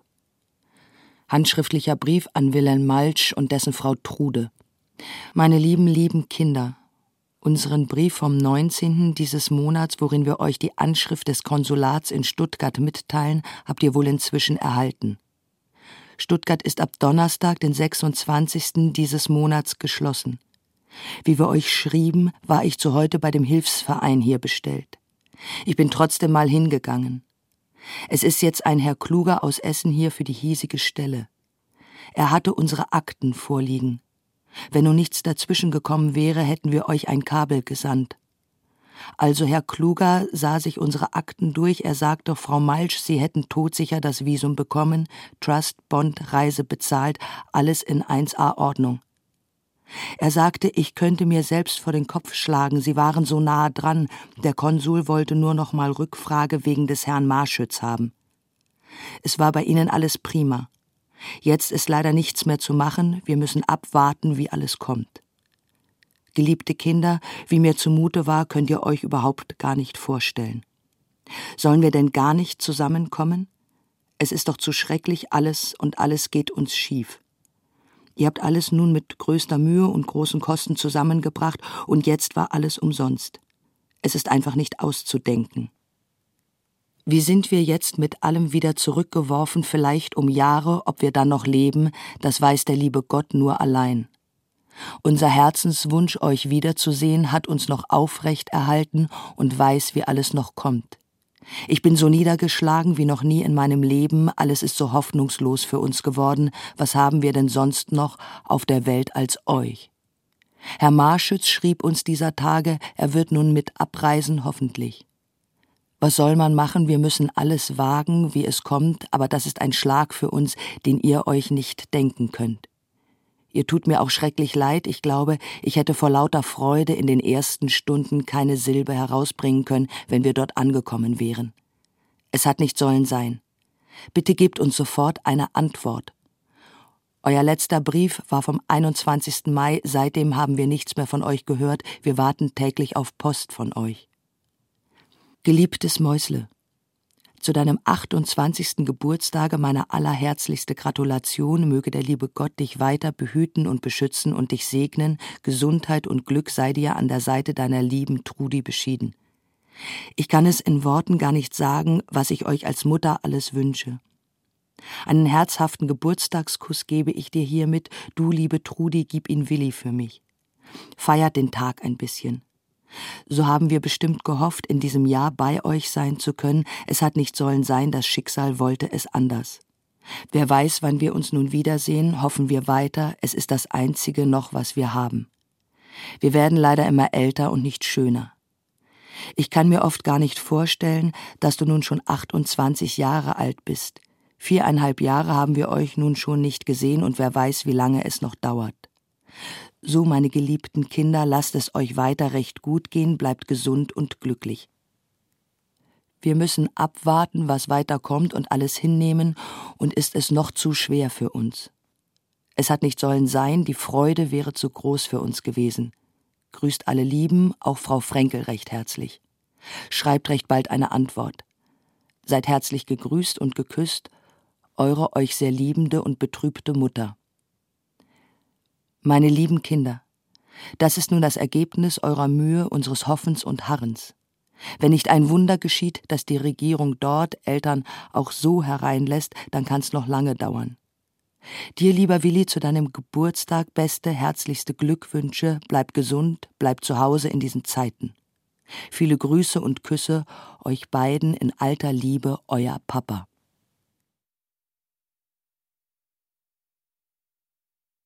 Dokument 396 Göring ermächtigt Heydrich am 31. Juli 1941 eine Gesamtlösung der Judenfrage im deutschen Einflussgebiet in Europa vorzubereiten. In Ergänzung der Ihnen bereits mit Erlass vom 24.01.1939 übertragenen Aufgabe, die Judenfrage in Form der Auswanderung oder Evakuierung einer den Zeitverhältnissen entsprechend möglichst günstigen Lösung zuzuführen, beauftrage ich Sie hiermit, alle erforderlichen Vorbereitungen in organisatorischer, sachlicher und materieller Hinsicht zu treffen für eine Gesamtlösung der Judenfrage in deutschen Einflussgebieten in Europa. Sofern hierbei die Zuständigkeiten anderer Zentralinstanzen berührt werden, sind diese zu beteiligen. Ich beauftrage Sie weiter, mir in Bälde einen Gesamtentwurf über die organisatorischen, sachlichen und materiellen Vorausmaßnahmen zur Durchführung der angestrebten Endlösung der Judenfrage vorzulegen.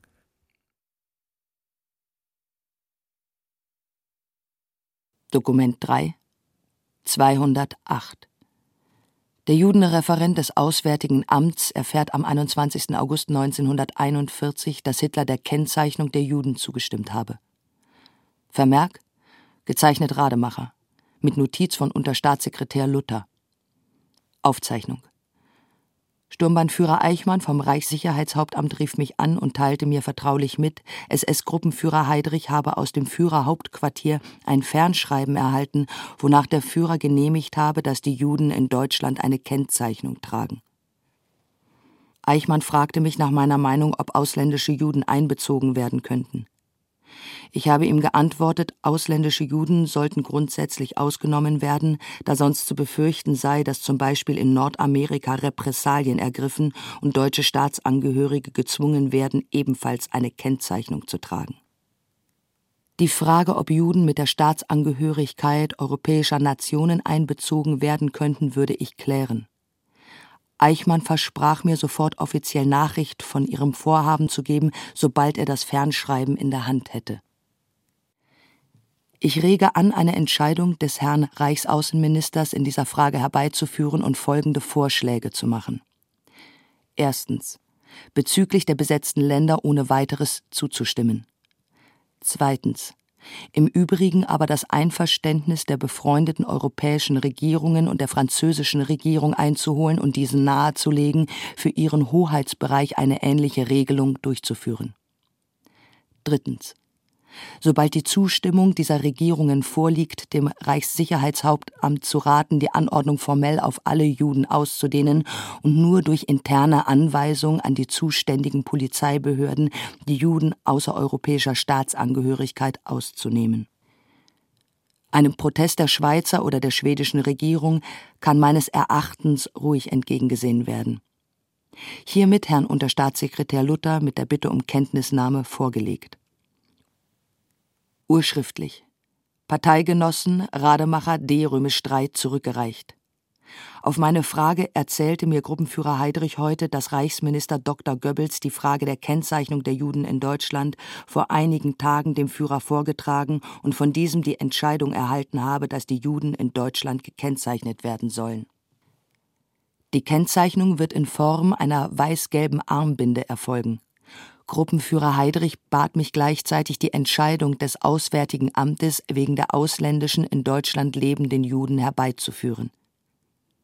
Die in ihrer Aufzeichnung niedergelegten Vorschläge würde er begrüßen. Ich bitte, eine Vortragsnotiz für den Herrn Reichsaußenminister anzufertigen. Berlin, den 22. August 1941.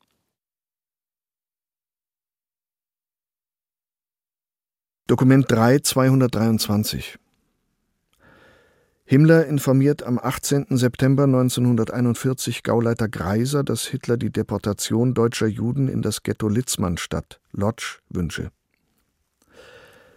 Lieber Parteigenosse Greiser, der Führer wünscht, dass möglichst bald das Altreich und das Protektorat von Westen nach dem Osten von Juden gelehrt und befreit werden.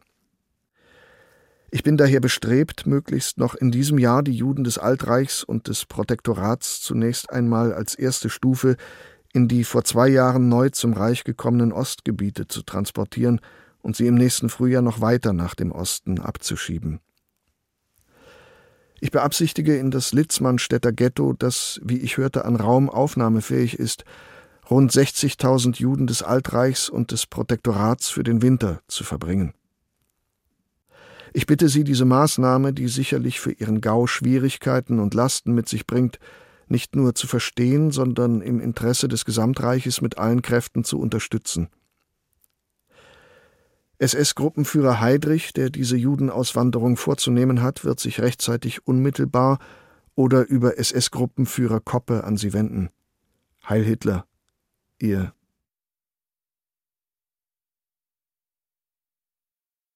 Mein Name ist Helga Hoschkova. Das ist mein geheirateter Name. Mein Geburtsname war Weiß. Helga Weiß. Ich bin im Jahre 1929 geboren, also ich bin eine von den ehemaligen Kindern von Theresienstadt und auch eine von den letzten Zeitzeugen. Äh, die, eine von den jüngsten, aber auch eine von den letzten. Ich war dreieinhalb Jahre in Konzentrationslager, zuerst in Theresienstadt und danach auch in anderen Konzentrationslager. Und ich habe mich die ganze Zeit ein Tagebuch geschrieben und habe ich angefangen im Jahre 38, wenn ich war neun Jahre alt. Und ich werde vielleicht lesen ein Stück von dem ganzen Anfang von meinem Tagebuch. Und das ist ein Dokument 3 236. Helga Hoschkova schildert in ihrem Tagebuch den deutschen Einmarsch in Tschechoslowakei am 15. März 1939. Ein Stück von Handschrift des Tagebuchs. Es war am 15. März 1939, als das Leben mich zum zweiten Mal mit der Wirklichkeit konfrontierte. Als ich am Morgen aufwachte, sah ich Vater und Mutter mit gesenkten Köpfen am Radio sitzen. Zunächst wusste ich nicht, was passiert war. Ich bekam es aber bald mit, denn im Radio meldete sich der Nachrichtensprecher und sagte, heute um 6.30 Uhr Überschritt die deutsche Armee die Grenzen der Tschechoslowakei. Noch heute kann ich die Stimme klar hören. Ich habe zwar nicht viel vom Inhalt der Worte verstanden, spürte aber, dass sich hinter ihnen etwas Schreckliches verbarg. Der Nachrichtssprecher meldete sich dann noch mehrmals. Er mahnte die Einwohner zur Ruhe und Festigkeit. Ich blieb noch eine Weile liegen. Vater setzte sich zu mir ans Bett. Er sagte kein Wort. Ich nahm seine Hand ich fühlte, wie sie zitterte. Vati war ernst, man konnte ihm anmerken, dass er sehr aufgeregt war. Es herrschte Stille, die nur vom leisen Ticken der Uhr unterbrochen wurde. Es lag etwas in der Luft. Niemand wollte das peinliche Schweigen beenden. So verharrten wir mehrere Minuten. Dann zog ich mich an und ging in die Schule. Mutti begleitete mich an jenem Tag. Unterwegs sahen wir bekannte und unbekannte Gesichter. In ihren Augen konnte man Angst und Traurigkeit lesen, sowie die Frage, wie wird es weitergehen. An jedem Tag haben wir nicht viel gelernt. Wir waren alle zerstreut und atmeten auf, als es läutete. Wir gingen nach Hause. Auch viele von uns warteten die Eltern. Auch meine Mutter kam mich abholen. Auf dem Heimweg sahen wir schon viele deutsche Autos und Panzer. Die Soldaten waren schlecht angezogen und die Autos waren aus dünnem Blech. Obwohl ihre Ausrüstung schlecht war, jagte uns das alles einen Schrecken ein. Das Wetter war an jenem Tag abscheulich. Es fiel Regen und Schnee, der Wind heulte, als ob die Natur rebelliert hätte. So wurden wir plötzlich vom Deutschen Reich beschützt, ohne zu wissen, wie und wovor. Die Slowakei unterlag den Reizen Deutschlands und trennte sich von den böhmischen Ländern im blinden Glauben, damit zu einer unabhängigen freien Nation zu werden. Wir bekamen auch einen neuen Namen. Statt Tschechoslowakei nannte man uns jetzt Protektorat Böhmen und Mähren. Seit dem 15. März gab es keinen einzigen ruhigen Tag mehr.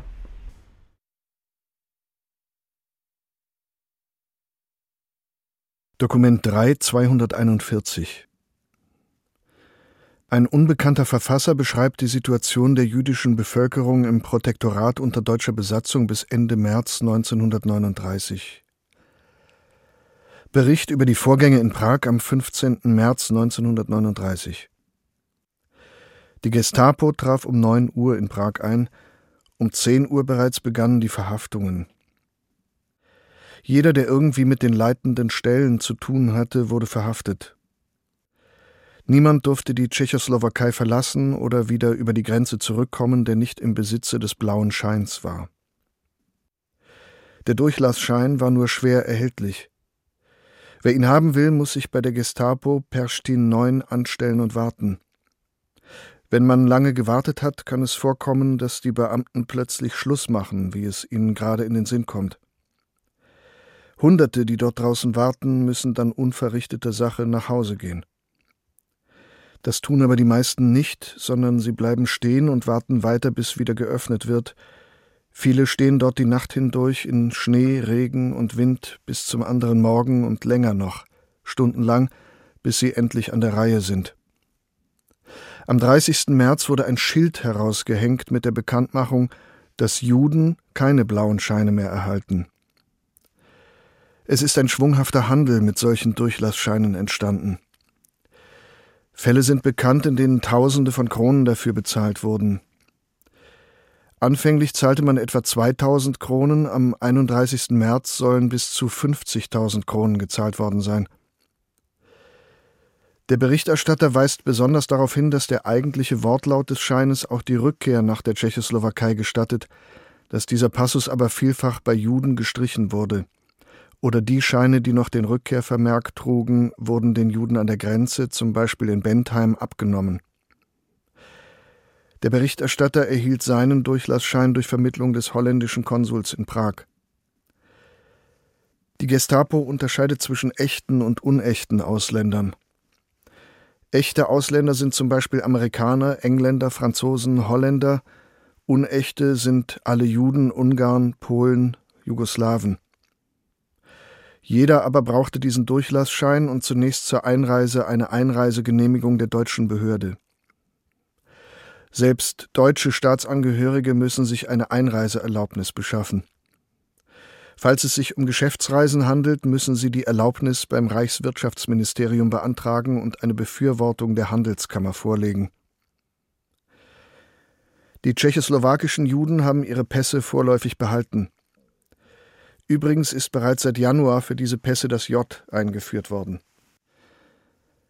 Am 14. März begann es in den Straßen Prags auffallend unruhig zu werden. Gruppen von jungen Leuten zogen in sichtlich provokatorischer Absicht durch die Straßen. Abends war es schon nicht mehr möglich, auf der Straße Tschechisch zu sprechen, ohne dass man angerempelt wurde. Meistens spuckte man den tschechisch sprechenden Personen ins Gesicht. Es hieß, dass die herumziehenden Gruppen deutsche Studenten seien. Es waren aber Hinlein-Leute, die eigens aus Sudetenland nach Prag gekommen sind. Man sah auch nicht nur Junge unter ihnen, sondern Männer von 40 bis 45 Jahren. Der Berichterstatter schildert, wie Gruppen von 20, 30 oder mehr Personen in unerhört frecher Weise Unruhe hervorriefen.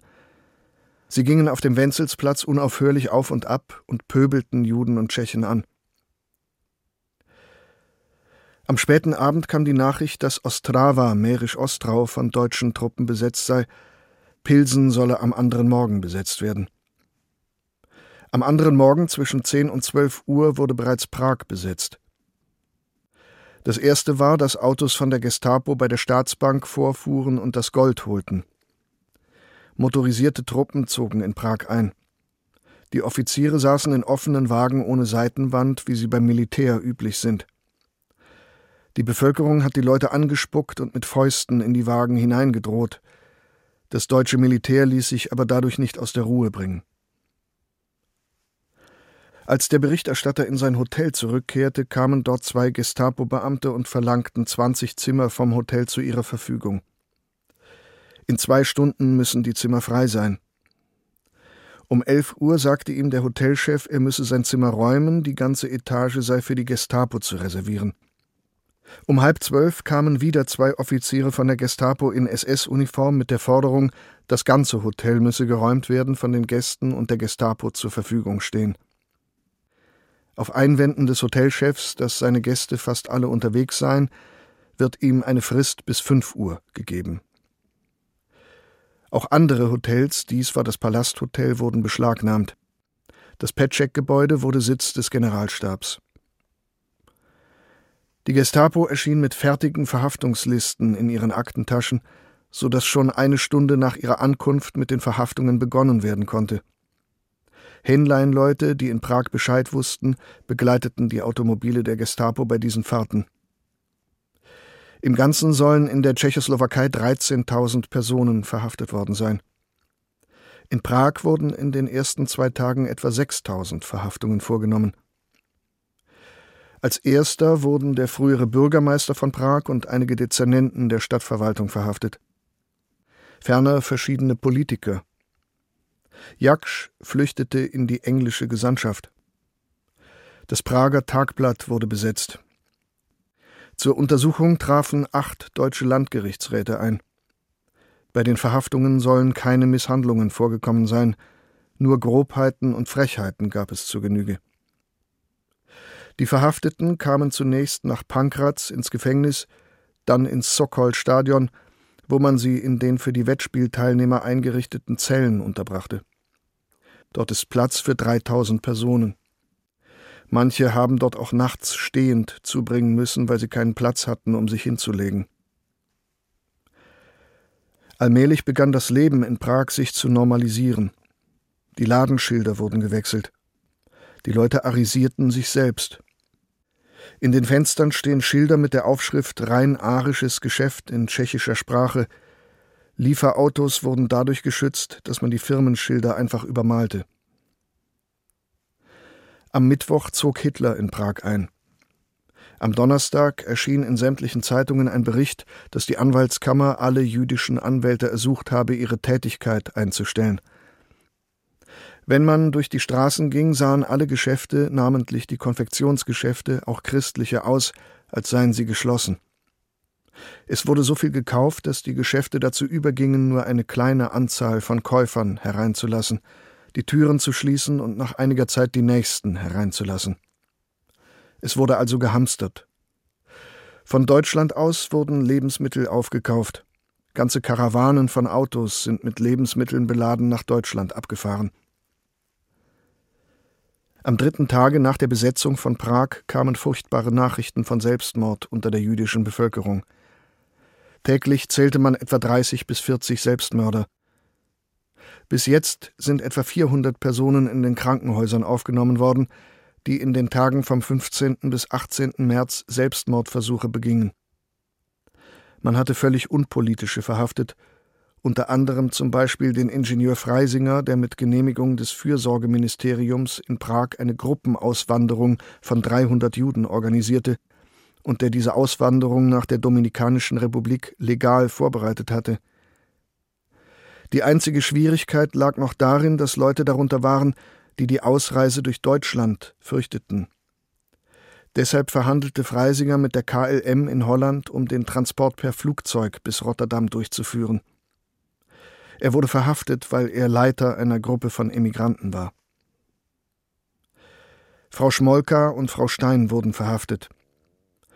Alle für die sudetendeutschen Juden gesammelten Gelder wurden beschlagnahmt, sodass die sudetendeutschen jüdischen Flüchtlinge, die sich seit dem vorigen Herbst in Prag aufhalten, hungern müssen. Es sind ferner alle reichen Leute verhaftet worden. Auch der Rechtsanwalt Dr. Stein, der viel für Petschek gearbeitet hat, wurde verhaftet. Er konnte zuerst flüchten, da er gewarnt worden war, am sechsten Tage stellte er sich selbst der Polizei. Viele Juden sind nach Polen geflüchtet. Ostrawa, der einzige Ausweg, war aber zuerst von den Deutschen besetzt worden, so dass sich die Juden wie in einer Falle befanden. Es hat sich unter diesen Umständen in Ostrawa ein Schmuggel mit Menschen herausgebildet, ausgehend vom Restaurant Grün und vom Café Union. Etwa zehn Tage lang ging es in folgender Weise vor sich. Man schmuggelte die Flüchtenden in die Kohlenstollen hinein, und führte sie unterirdisch auf polnisches Gebiet hinüber. Aber die deutschen Behörden entdeckten diesen Weg und verhinderten ihn. Jetzt muss man hohe Preise zahlen, um sich hinüberbringen zu lassen. Für 5000 Kronen soll man sicher nach Polen hinüberkommen. So viel besitzen aber die sudetendeutschen Juden nicht mehr. Man borgt einander 300 oder 400 Kronen für die Flucht. Manche Juden flüchten, da sie nicht über die Grenze gelangen können, in Krankenhäuser und Sanatorien, wo sie sicher zu sein glauben vor dem Zugriff der Gestapo. Die Geflüchteten halten sich zu vielen Hunderten in Schenstochau auf. Viele sind auch nach Gedingen weitergefahren und hoffen, von dort aus zu Schiff England zu erreichen. Manche flüchteten auch nach Jugoslawien, wofür ein Visum leicht zu erhalten war. In der Tschechoslowakei haben sich in den letzten Monaten viele Juden taufen lassen, und zwar nur zum Zwecke der Auswanderung nach Südamerika. Noch mehr sind mit Taufscheinen ausgestattet, die durch Korruption beschafft wurden. Es sind Preise für Taufscheine gezahlt worden, die zwischen 800 und 1500 Kronen lagen, je nachdem, ob nur die Eltern oder bereits die Großeltern als christlich darauf vermerkt waren. Schon bald nach der Besetzung durch die Deutschen wurden Verordnungen erlassen, die die Juden betrafen. Bis zum 15. April müssen alle in Böhmen und Mähren wohnenden Juden ihr Vermögen angeben. Juden dürfen Grundstücke weder veräußern noch abtreten noch schenken. Die Inhaber von Geschäften dürfen ihre Geschäfte nicht verkaufen, auch nicht arisieren. Juden dürfen nicht in Cafés, Kinos und Theater gehen. Als persönliches Erlebnis fügt der Berichterstatter Folgendes hinzu. Er sah sich genötigt, nachdem die Gestapo bereits das Palasthotel bezogen hatte und er nebst anderen Gästen mit großer Mühe private Unterkunft gefunden hatte, nochmals in das Hotel zu gehen, um dort seine Post abzuholen. Während der Portier ihm die Briefe heraussuchte und aushändigte, traten die in der Halle anscheinend als Wachhabende anwesenden SS-Leute dicht an ihn heran und fragten ihn schroff, ob er Jude sei, warum er in Prag sei, ob er viel reise und so weiter. Er wurde aufgefordert, seinen Pass zu zeigen. Darauf hieß es in grobem Ton, also Holländer sind Sie. Und da meinen Sie wohl, dass wir nicht an Sie heran können. Er solle machen, dass er nach Holland komme, er müsse sich aber so gut wie jeder andere einen Durchlassschein beschaffen. Er antwortete in ruhigem, aber bestimmtem Ton, woraufhin die SS-Leute einlenkten und ihm sogar in verhältnismäßig höflicher Form mitteilten, wo er sich den blauen Schein holen müsse. Nachtrag zum Bericht aus Prag. Es verübten Selbstmord in den Tagen vom 15. bis 18. März. Paul Rittenberg in Prag erschoss sich im Haus Schwarze Rose. Dr. Beermann und Frau aus Karlsbad vergifteten sich.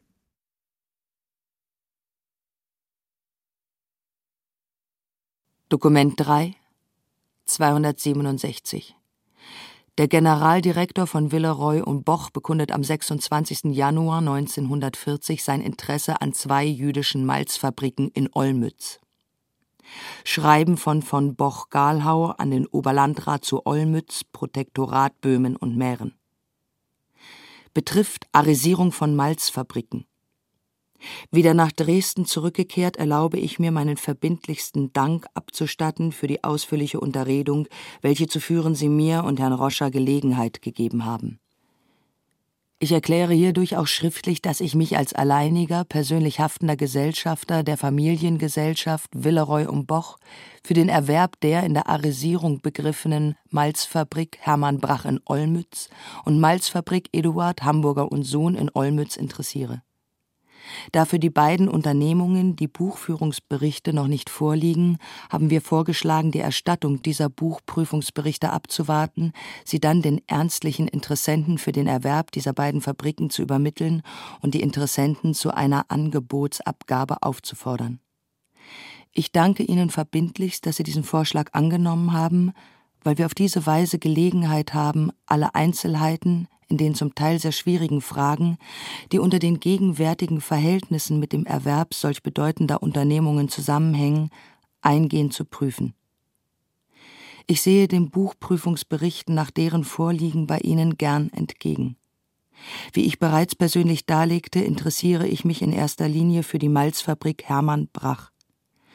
In dieser Fabrik sind zwar die Baulichkeiten nicht besonders gut und auch die Anordnung der Bauten lässt zu wünschen übrig, weil ersichtlich ist, dass die Bauten nach und nach durch Vergrößerung des Betriebes entstanden, wodurch die Einhaltung einer Zielklarheit, wie man sie bei der Neuerrichtung von Fabriken ins Auge fassen würde, unmöglich gemacht wurde.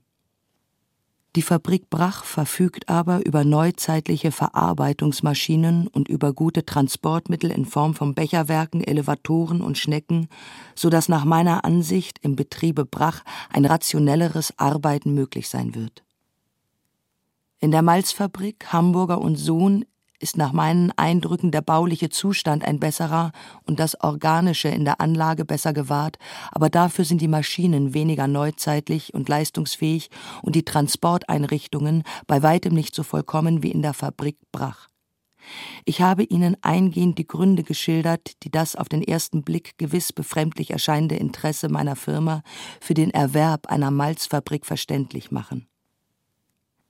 Ein Gesellschafter unserer Firma, Familienmitglied Freiherr Georg von Zedlitz und Leipe in Prinsnick Post Grostins bei Lignitz, hat außerdem maßgebliche Brauereiinteressen und verfügt sowohl über eine entsprechende Ausbildung wie auch über entsprechende Kenntnisse im Brau- und Malzfach, und da Baron Zedlitz die Aufsicht über eine von uns erworbene Ollenmützer Malzfabrik übertragen würde, wären somit auch die Voraussetzungen für eine nicht nur unternehmerisch richtige, sondern auch fachlich einwandfreie Führung dieser Fabrik gegeben.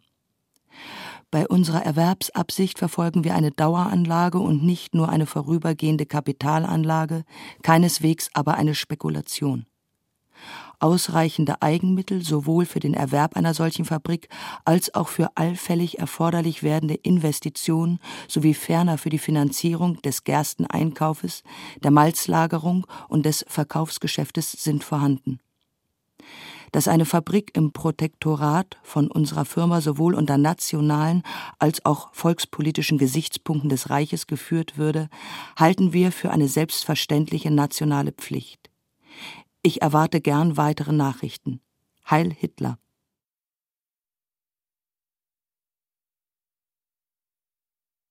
Dokument 3 271 die Jewish Agency in Jerusalem erfährt im Frühjahr 1940 von der Verzweiflung der Juden in Mährisch-Ostrau und ihrer Angehörigen im Lager Sarjetsche. Bericht ungezeichnet ohne Datum. Erstens die Situation der Juden in Mährisch-Ostrau. Mährisch-Ostrau hatte Anfang 1939 ca. 8000 jüdische Einwohner. Heute beträgt die Zahl nur mehr etwa 2200. Davon sind nur rund 400 männlichen Geschlechtes. Ein Großteil der jüdischen Bevölkerung ist überaltert, die anderen sind Frauen und Kinder, deren Familienoberhäupter im Herbst vorigen Jahres abtransportiert worden sind.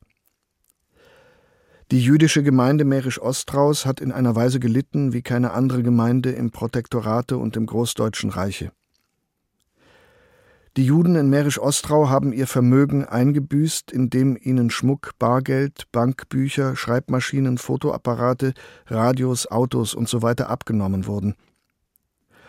Sie sind auch nicht im Genusse ihres immobilen Eigentumes, da dieses zwangsverwaltet wird. Die Geschäfte sind fast alle arisiert oder kommissarisch geleitet. Die Juden Mährisch-Ostraus stehen nicht mehr im Erwerbsleben. Von den genannten 2200 Menschen leben 1500 von der sozialen Unterstützung der Kultusgemeinde. Diese hat unter schwersten Verhältnissen Institutionen geschaffen, wie sie beispielgebend für andere Gemeinden des Protektorates geworden sind. Zwei Küchen, zwei Altersheime, ein Ambulatorium, Umschulungskurse, soziale und Jugendfürsorge. Derzeit wird auch ein jüdisches Spital eingerichtet, ohne das nicht ausgekommen werden kann. Die Kultusgemeinde in Mährisch-Ostrau hat aber auch aus eigenen Mitteln die ganzen Polentransporte mit Sanitäts- und Baumaterial, mit Nahrungsmitteln und Ausrüstungsgegenständen versehen, obwohl von den aus Wien, Teschen und so abtransportierten ca. 20.000 Menschen nur ca. 1400 aus Mährisch-Ostrau selbst, ohne Witkowitz und die umliegenden Orte waren. Die finanzielle Situation der Kultusgemeinde in Mährisch-Ostrau ist dadurch katastrophal, und zum Großteil von Prag abhängig. Die Verzweiflung der Frauen und die Demoralisierung der Kinder schreiten von Tag zu Tag fort, da die Familienoberhäupter fehlen, von denen noch teilweise gar keine Nachricht vorhanden ist.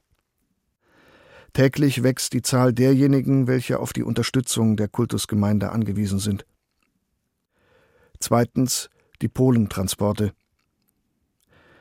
Im Herbst vorigen Jahres gingen von und durch Mährisch-Ostrau drei Transporte freiwillig in das Umschulungslager nach Polen.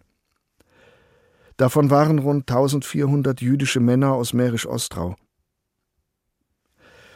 Im Lager Sargece bei Nisko am San haben die ungeschulten und unvorbereiteten Ostrauer Pioniere aus nichts, als sie ankamen, war nur eine bloße Wiese vorhanden, ohne jedes Dach, unter den schwersten Verhältnissen ein Lager errichtet, wie es als Muster hingestellt werden kann.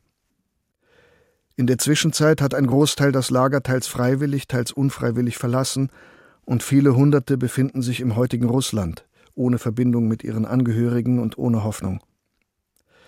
Im Lager selbst und in der Umgebung verblieben noch ca. 310 Ostrauer Juden, zusammen mit Wienern und Teschnern und so weiter. Alle diese Menschen werden früher oder später das Lager verlassen müssen, wie dies auch in Sosnowitz der Fall war. Drittens die Lösung des Ostrauer Nisko-Problems. Eine Rückkehr der Männer ins Protektorat ist verboten, auch dann, wenn dieselben mit ihrer Familie auswandern wollen. Für die Protektoratsbehörden gelten die abtransportierten Juden als ausgewandert, und es ist allen jüdischen Stellen in Prag untersagt worden, für Nisko irgendetwas zu unternehmen. Aus diesem Grunde ist es für die Protektoratsjuden schwer, wenn nicht unmöglich, dieses Problem im Ausland anzuschneiden und Hilfe zu geben oder zu erflehen. Tatsächlich ist das Problem der Ostrauer Lagerinsassen von Nisko und Umgebung das dringendste momentan überhaupt. Dies wird von allen informierten Stellen, sogar von den Vertretern der polnischen Judenschaft, die doch auch schwer leidet, anerkannt. Die Slowakische Republik ist bereit, die 310 Ostrauer Lagerinsassen von Nisko und Umgebung in die Slowakei zu lassen, wenn unter anderem der Lebensunterhalt für drei Monate im Voraus vom Ausland bereitgestellt wird und wenn die Weiterreise innerhalb dieser Zeit garantiert wird.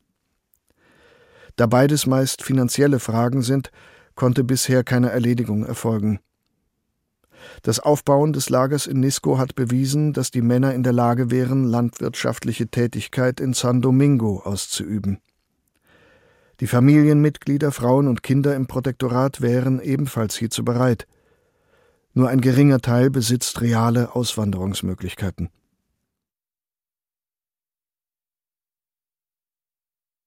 Dokument 3 278. Der Oberlandrat in Jitschin möchte am 10. Juni 1940 Juden aus ihren Wohnungen vertreiben und in gesonderten Wohngebieten konzentrieren. Schreiben an die Bezirkshauptmänner im Oberlandratsbezirk Jitschin. Betrifft Freimachung der Judenwohnungen. Bei Besichtigung jüdischer Betriebe und jüdischer Wohnungen habe ich festgestellt, dass die Juden insbesondere in den Bezirksstädten meist die größten und besten Wohnungen im Ort innehaben. Demgegenüber lebt die nichtjüdische Bevölkerung, vor allem auch die deutsche Bevölkerung, vielfach in Wohnungen, die für ihre Familienverhältnisse viel zu klein und im Zustand oft unwürdig sind.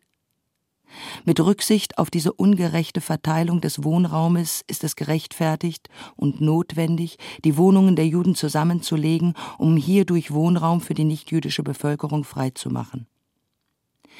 Ebenso sind Doppelwohnungen der Juden rücksichtslos zu beseitigen. Es muss dies in der Weise geschehen, dass mehrere jüdische Familien, die bisher je eine Wohnung innehaben, in einer einzigen Wohnung untergebracht werden. Dabei können vielfach auch leerstehende und anderweitig nicht verwendbare Gebäude, zum Beispiel Fabrikgebäude oder landwirtschaftliche Gebäude, Lagerräume und dergleichen anstelle von Wohnungen verwendet werden. Rechtsgrundlage für diese Maßnahmen ist das Staatsverteidigungsgesetz. Bei der Zusammenlegung jüdischer Familienwohnungen ist möglichst darauf zu achten, dass alle jüdischen Familien einheitlich in bestimmten Straßen oder Häusern untergebracht werden. Es soll auf diese Weise vermieden werden, dass die Judenwohnungen über das ganze Stadtgebiet verstreut sind. Verfahrensmäßig ist bei diesen Maßnahmen so vorzugehen, dass die Herren Bezirkshauptleute sich zunächst mit den Vorstehern der örtlichen jüdischen Kultusgemeinden in Verbindung setzen und es diesen Vorstehern überlassen, zunächst von sich aus Vorschläge einzureichen.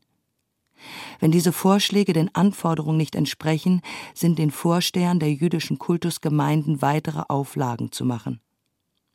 Es ist selbstverständlich, dass in erster Linie die besten und schönsten Wohnungen freigemacht werden müssen. Auch bei der Durchführung der Wohnungszusammenlegung sind die Vorsteher der jüdischen Kultusgemeinden entsprechend unter behördlicher Aufsicht zu beteiligen. Auf diese Weise frei werdende Wohnungen sind in erster Linie für die am Ort befindlichen Deutschen bestimmt, die im Besitz unzureichender oder schlechter Wohnungen sind. Zu diesem Zwecke haben sich die Herren Bezirkshauptleute mit den zuständigen Ortsgruppenleitern der NSDAP und mit den deutschen Bezirks- oder Gemeindevertretern in Verbindung zu setzen, damit ihnen von deutscher Seite Wohnungsreflektanten namenhaft gemacht werden. Die Verwertung der frei gewordenen Wohnungen darf nur mit schriftlicher Zustimmung des zuständigen Ortsgruppenleiters der NSDAP erfolgen. Der von deutscher Seite nicht beanspruchte Wohnraum ist der tschechischen Bevölkerung zur Verfügung zu stellen. Die vorstehend dargelegten Maßnahmen sind in erster Linie für die Bezirksstädte gedacht. Es muss jedoch unter allen Umständen vermieden werden, dass sich in Verfolge dieser Maßnahmen die Juden aus den Bezirksstädten in die Landgemeinden verziehen. Demzufolge müssen erforderlichenfalls die gleichen Maßnahmen auch für diejenigen Städte mit Landgemeinden durchgeführt werden, in denen jüdische Wohnungen vorhanden sind, auch wenn am Ort keine Deutschen wohnen. Über das Ergebnis ihrer Maßnahmen wollen sie mir bis zum 30.06. berichten und dabei angeben, wie viel bisher jüdische Wohnungen freigemacht werden konnten und wem diese Wohnungen zugewiesen wurden. Ich erwarte von Ihnen, dass Sie sich bei den von mir angeordneten Maßnahmen nicht von falschen Sentimentalitäten beeinflussen lassen, sondern sich die sachliche Notwendigkeit zur Beseitigung des allgemeinen Wohnungselendes vor Augen halten.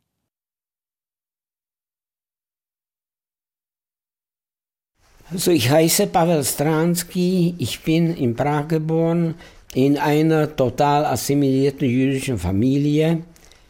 Ich bin 91 und ich war dreieinhalb Jahre in äh, narzisstischen Konzentrationslagern.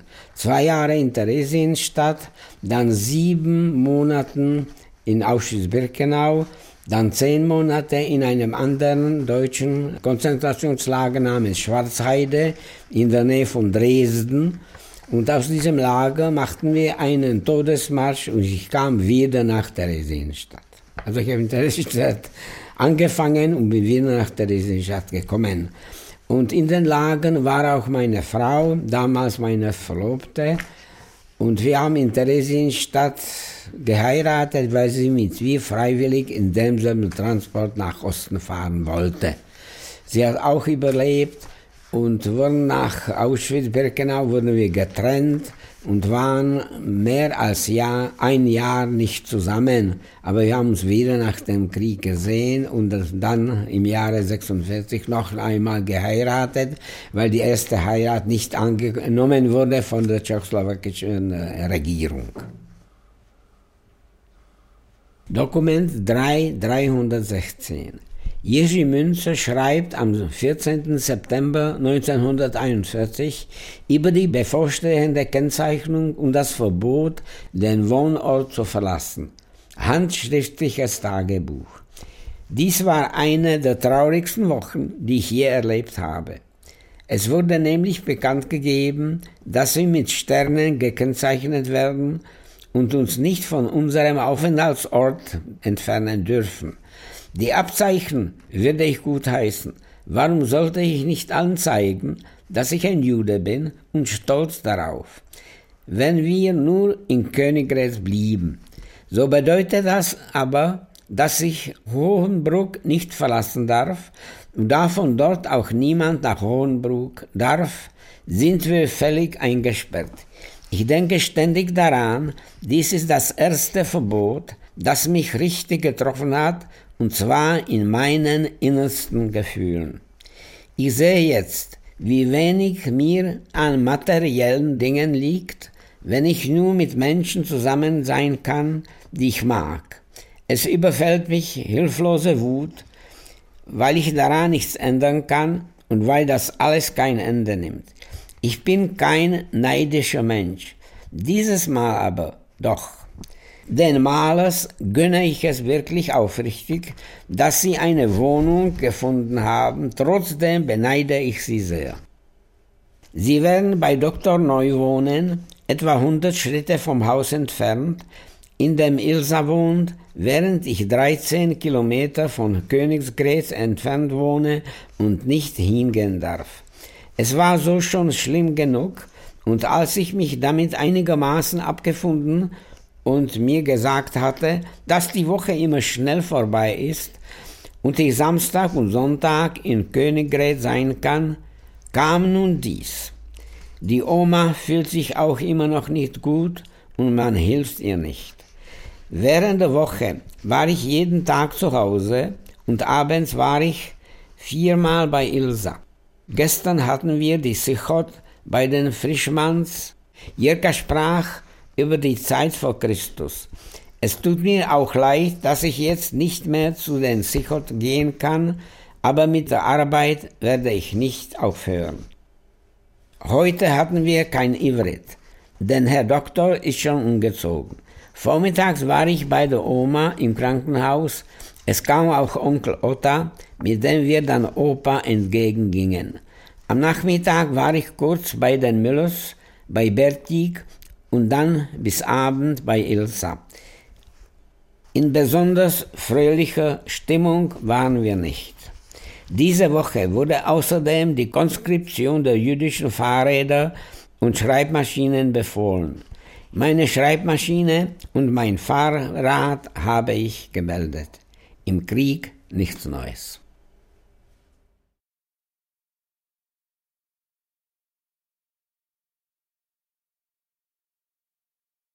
Die Quellen sprechen. Die Verfolgung und Ermordung der europäischen Juden durch das nationalsozialistische Deutschland 1933 bis 1945. Eine dokumentarische Höredition. Teil 3 Deutsches Reich und Protektorat September 1939 bis September 1941. Bearbeitet von Andrea Löw. Manuskript Katharina Agathos. Mit Bibiana Beglau, Matthias Brandt und den Zeitzeugen Helga Hoschkova, Ruth Klüger, Arno Hamburger, Walter Jölsen, Pavel Stransky. Ton und Technik Markus Huber, Susanne Herzig, Peter Kainz. Assistenz Stefanie Ramp, Jasmin Scheffler. Regie Ulrich Gerhardt. Produktion Bayerischer Rundfunk, Hörspiel und Medienkunst in Zusammenarbeit mit dem Institut für Zeitgeschichte, Edition Judenverfolgung 1933 bis 1945, 2013. Redaktion Katharina Agathos, Herbert Kapfer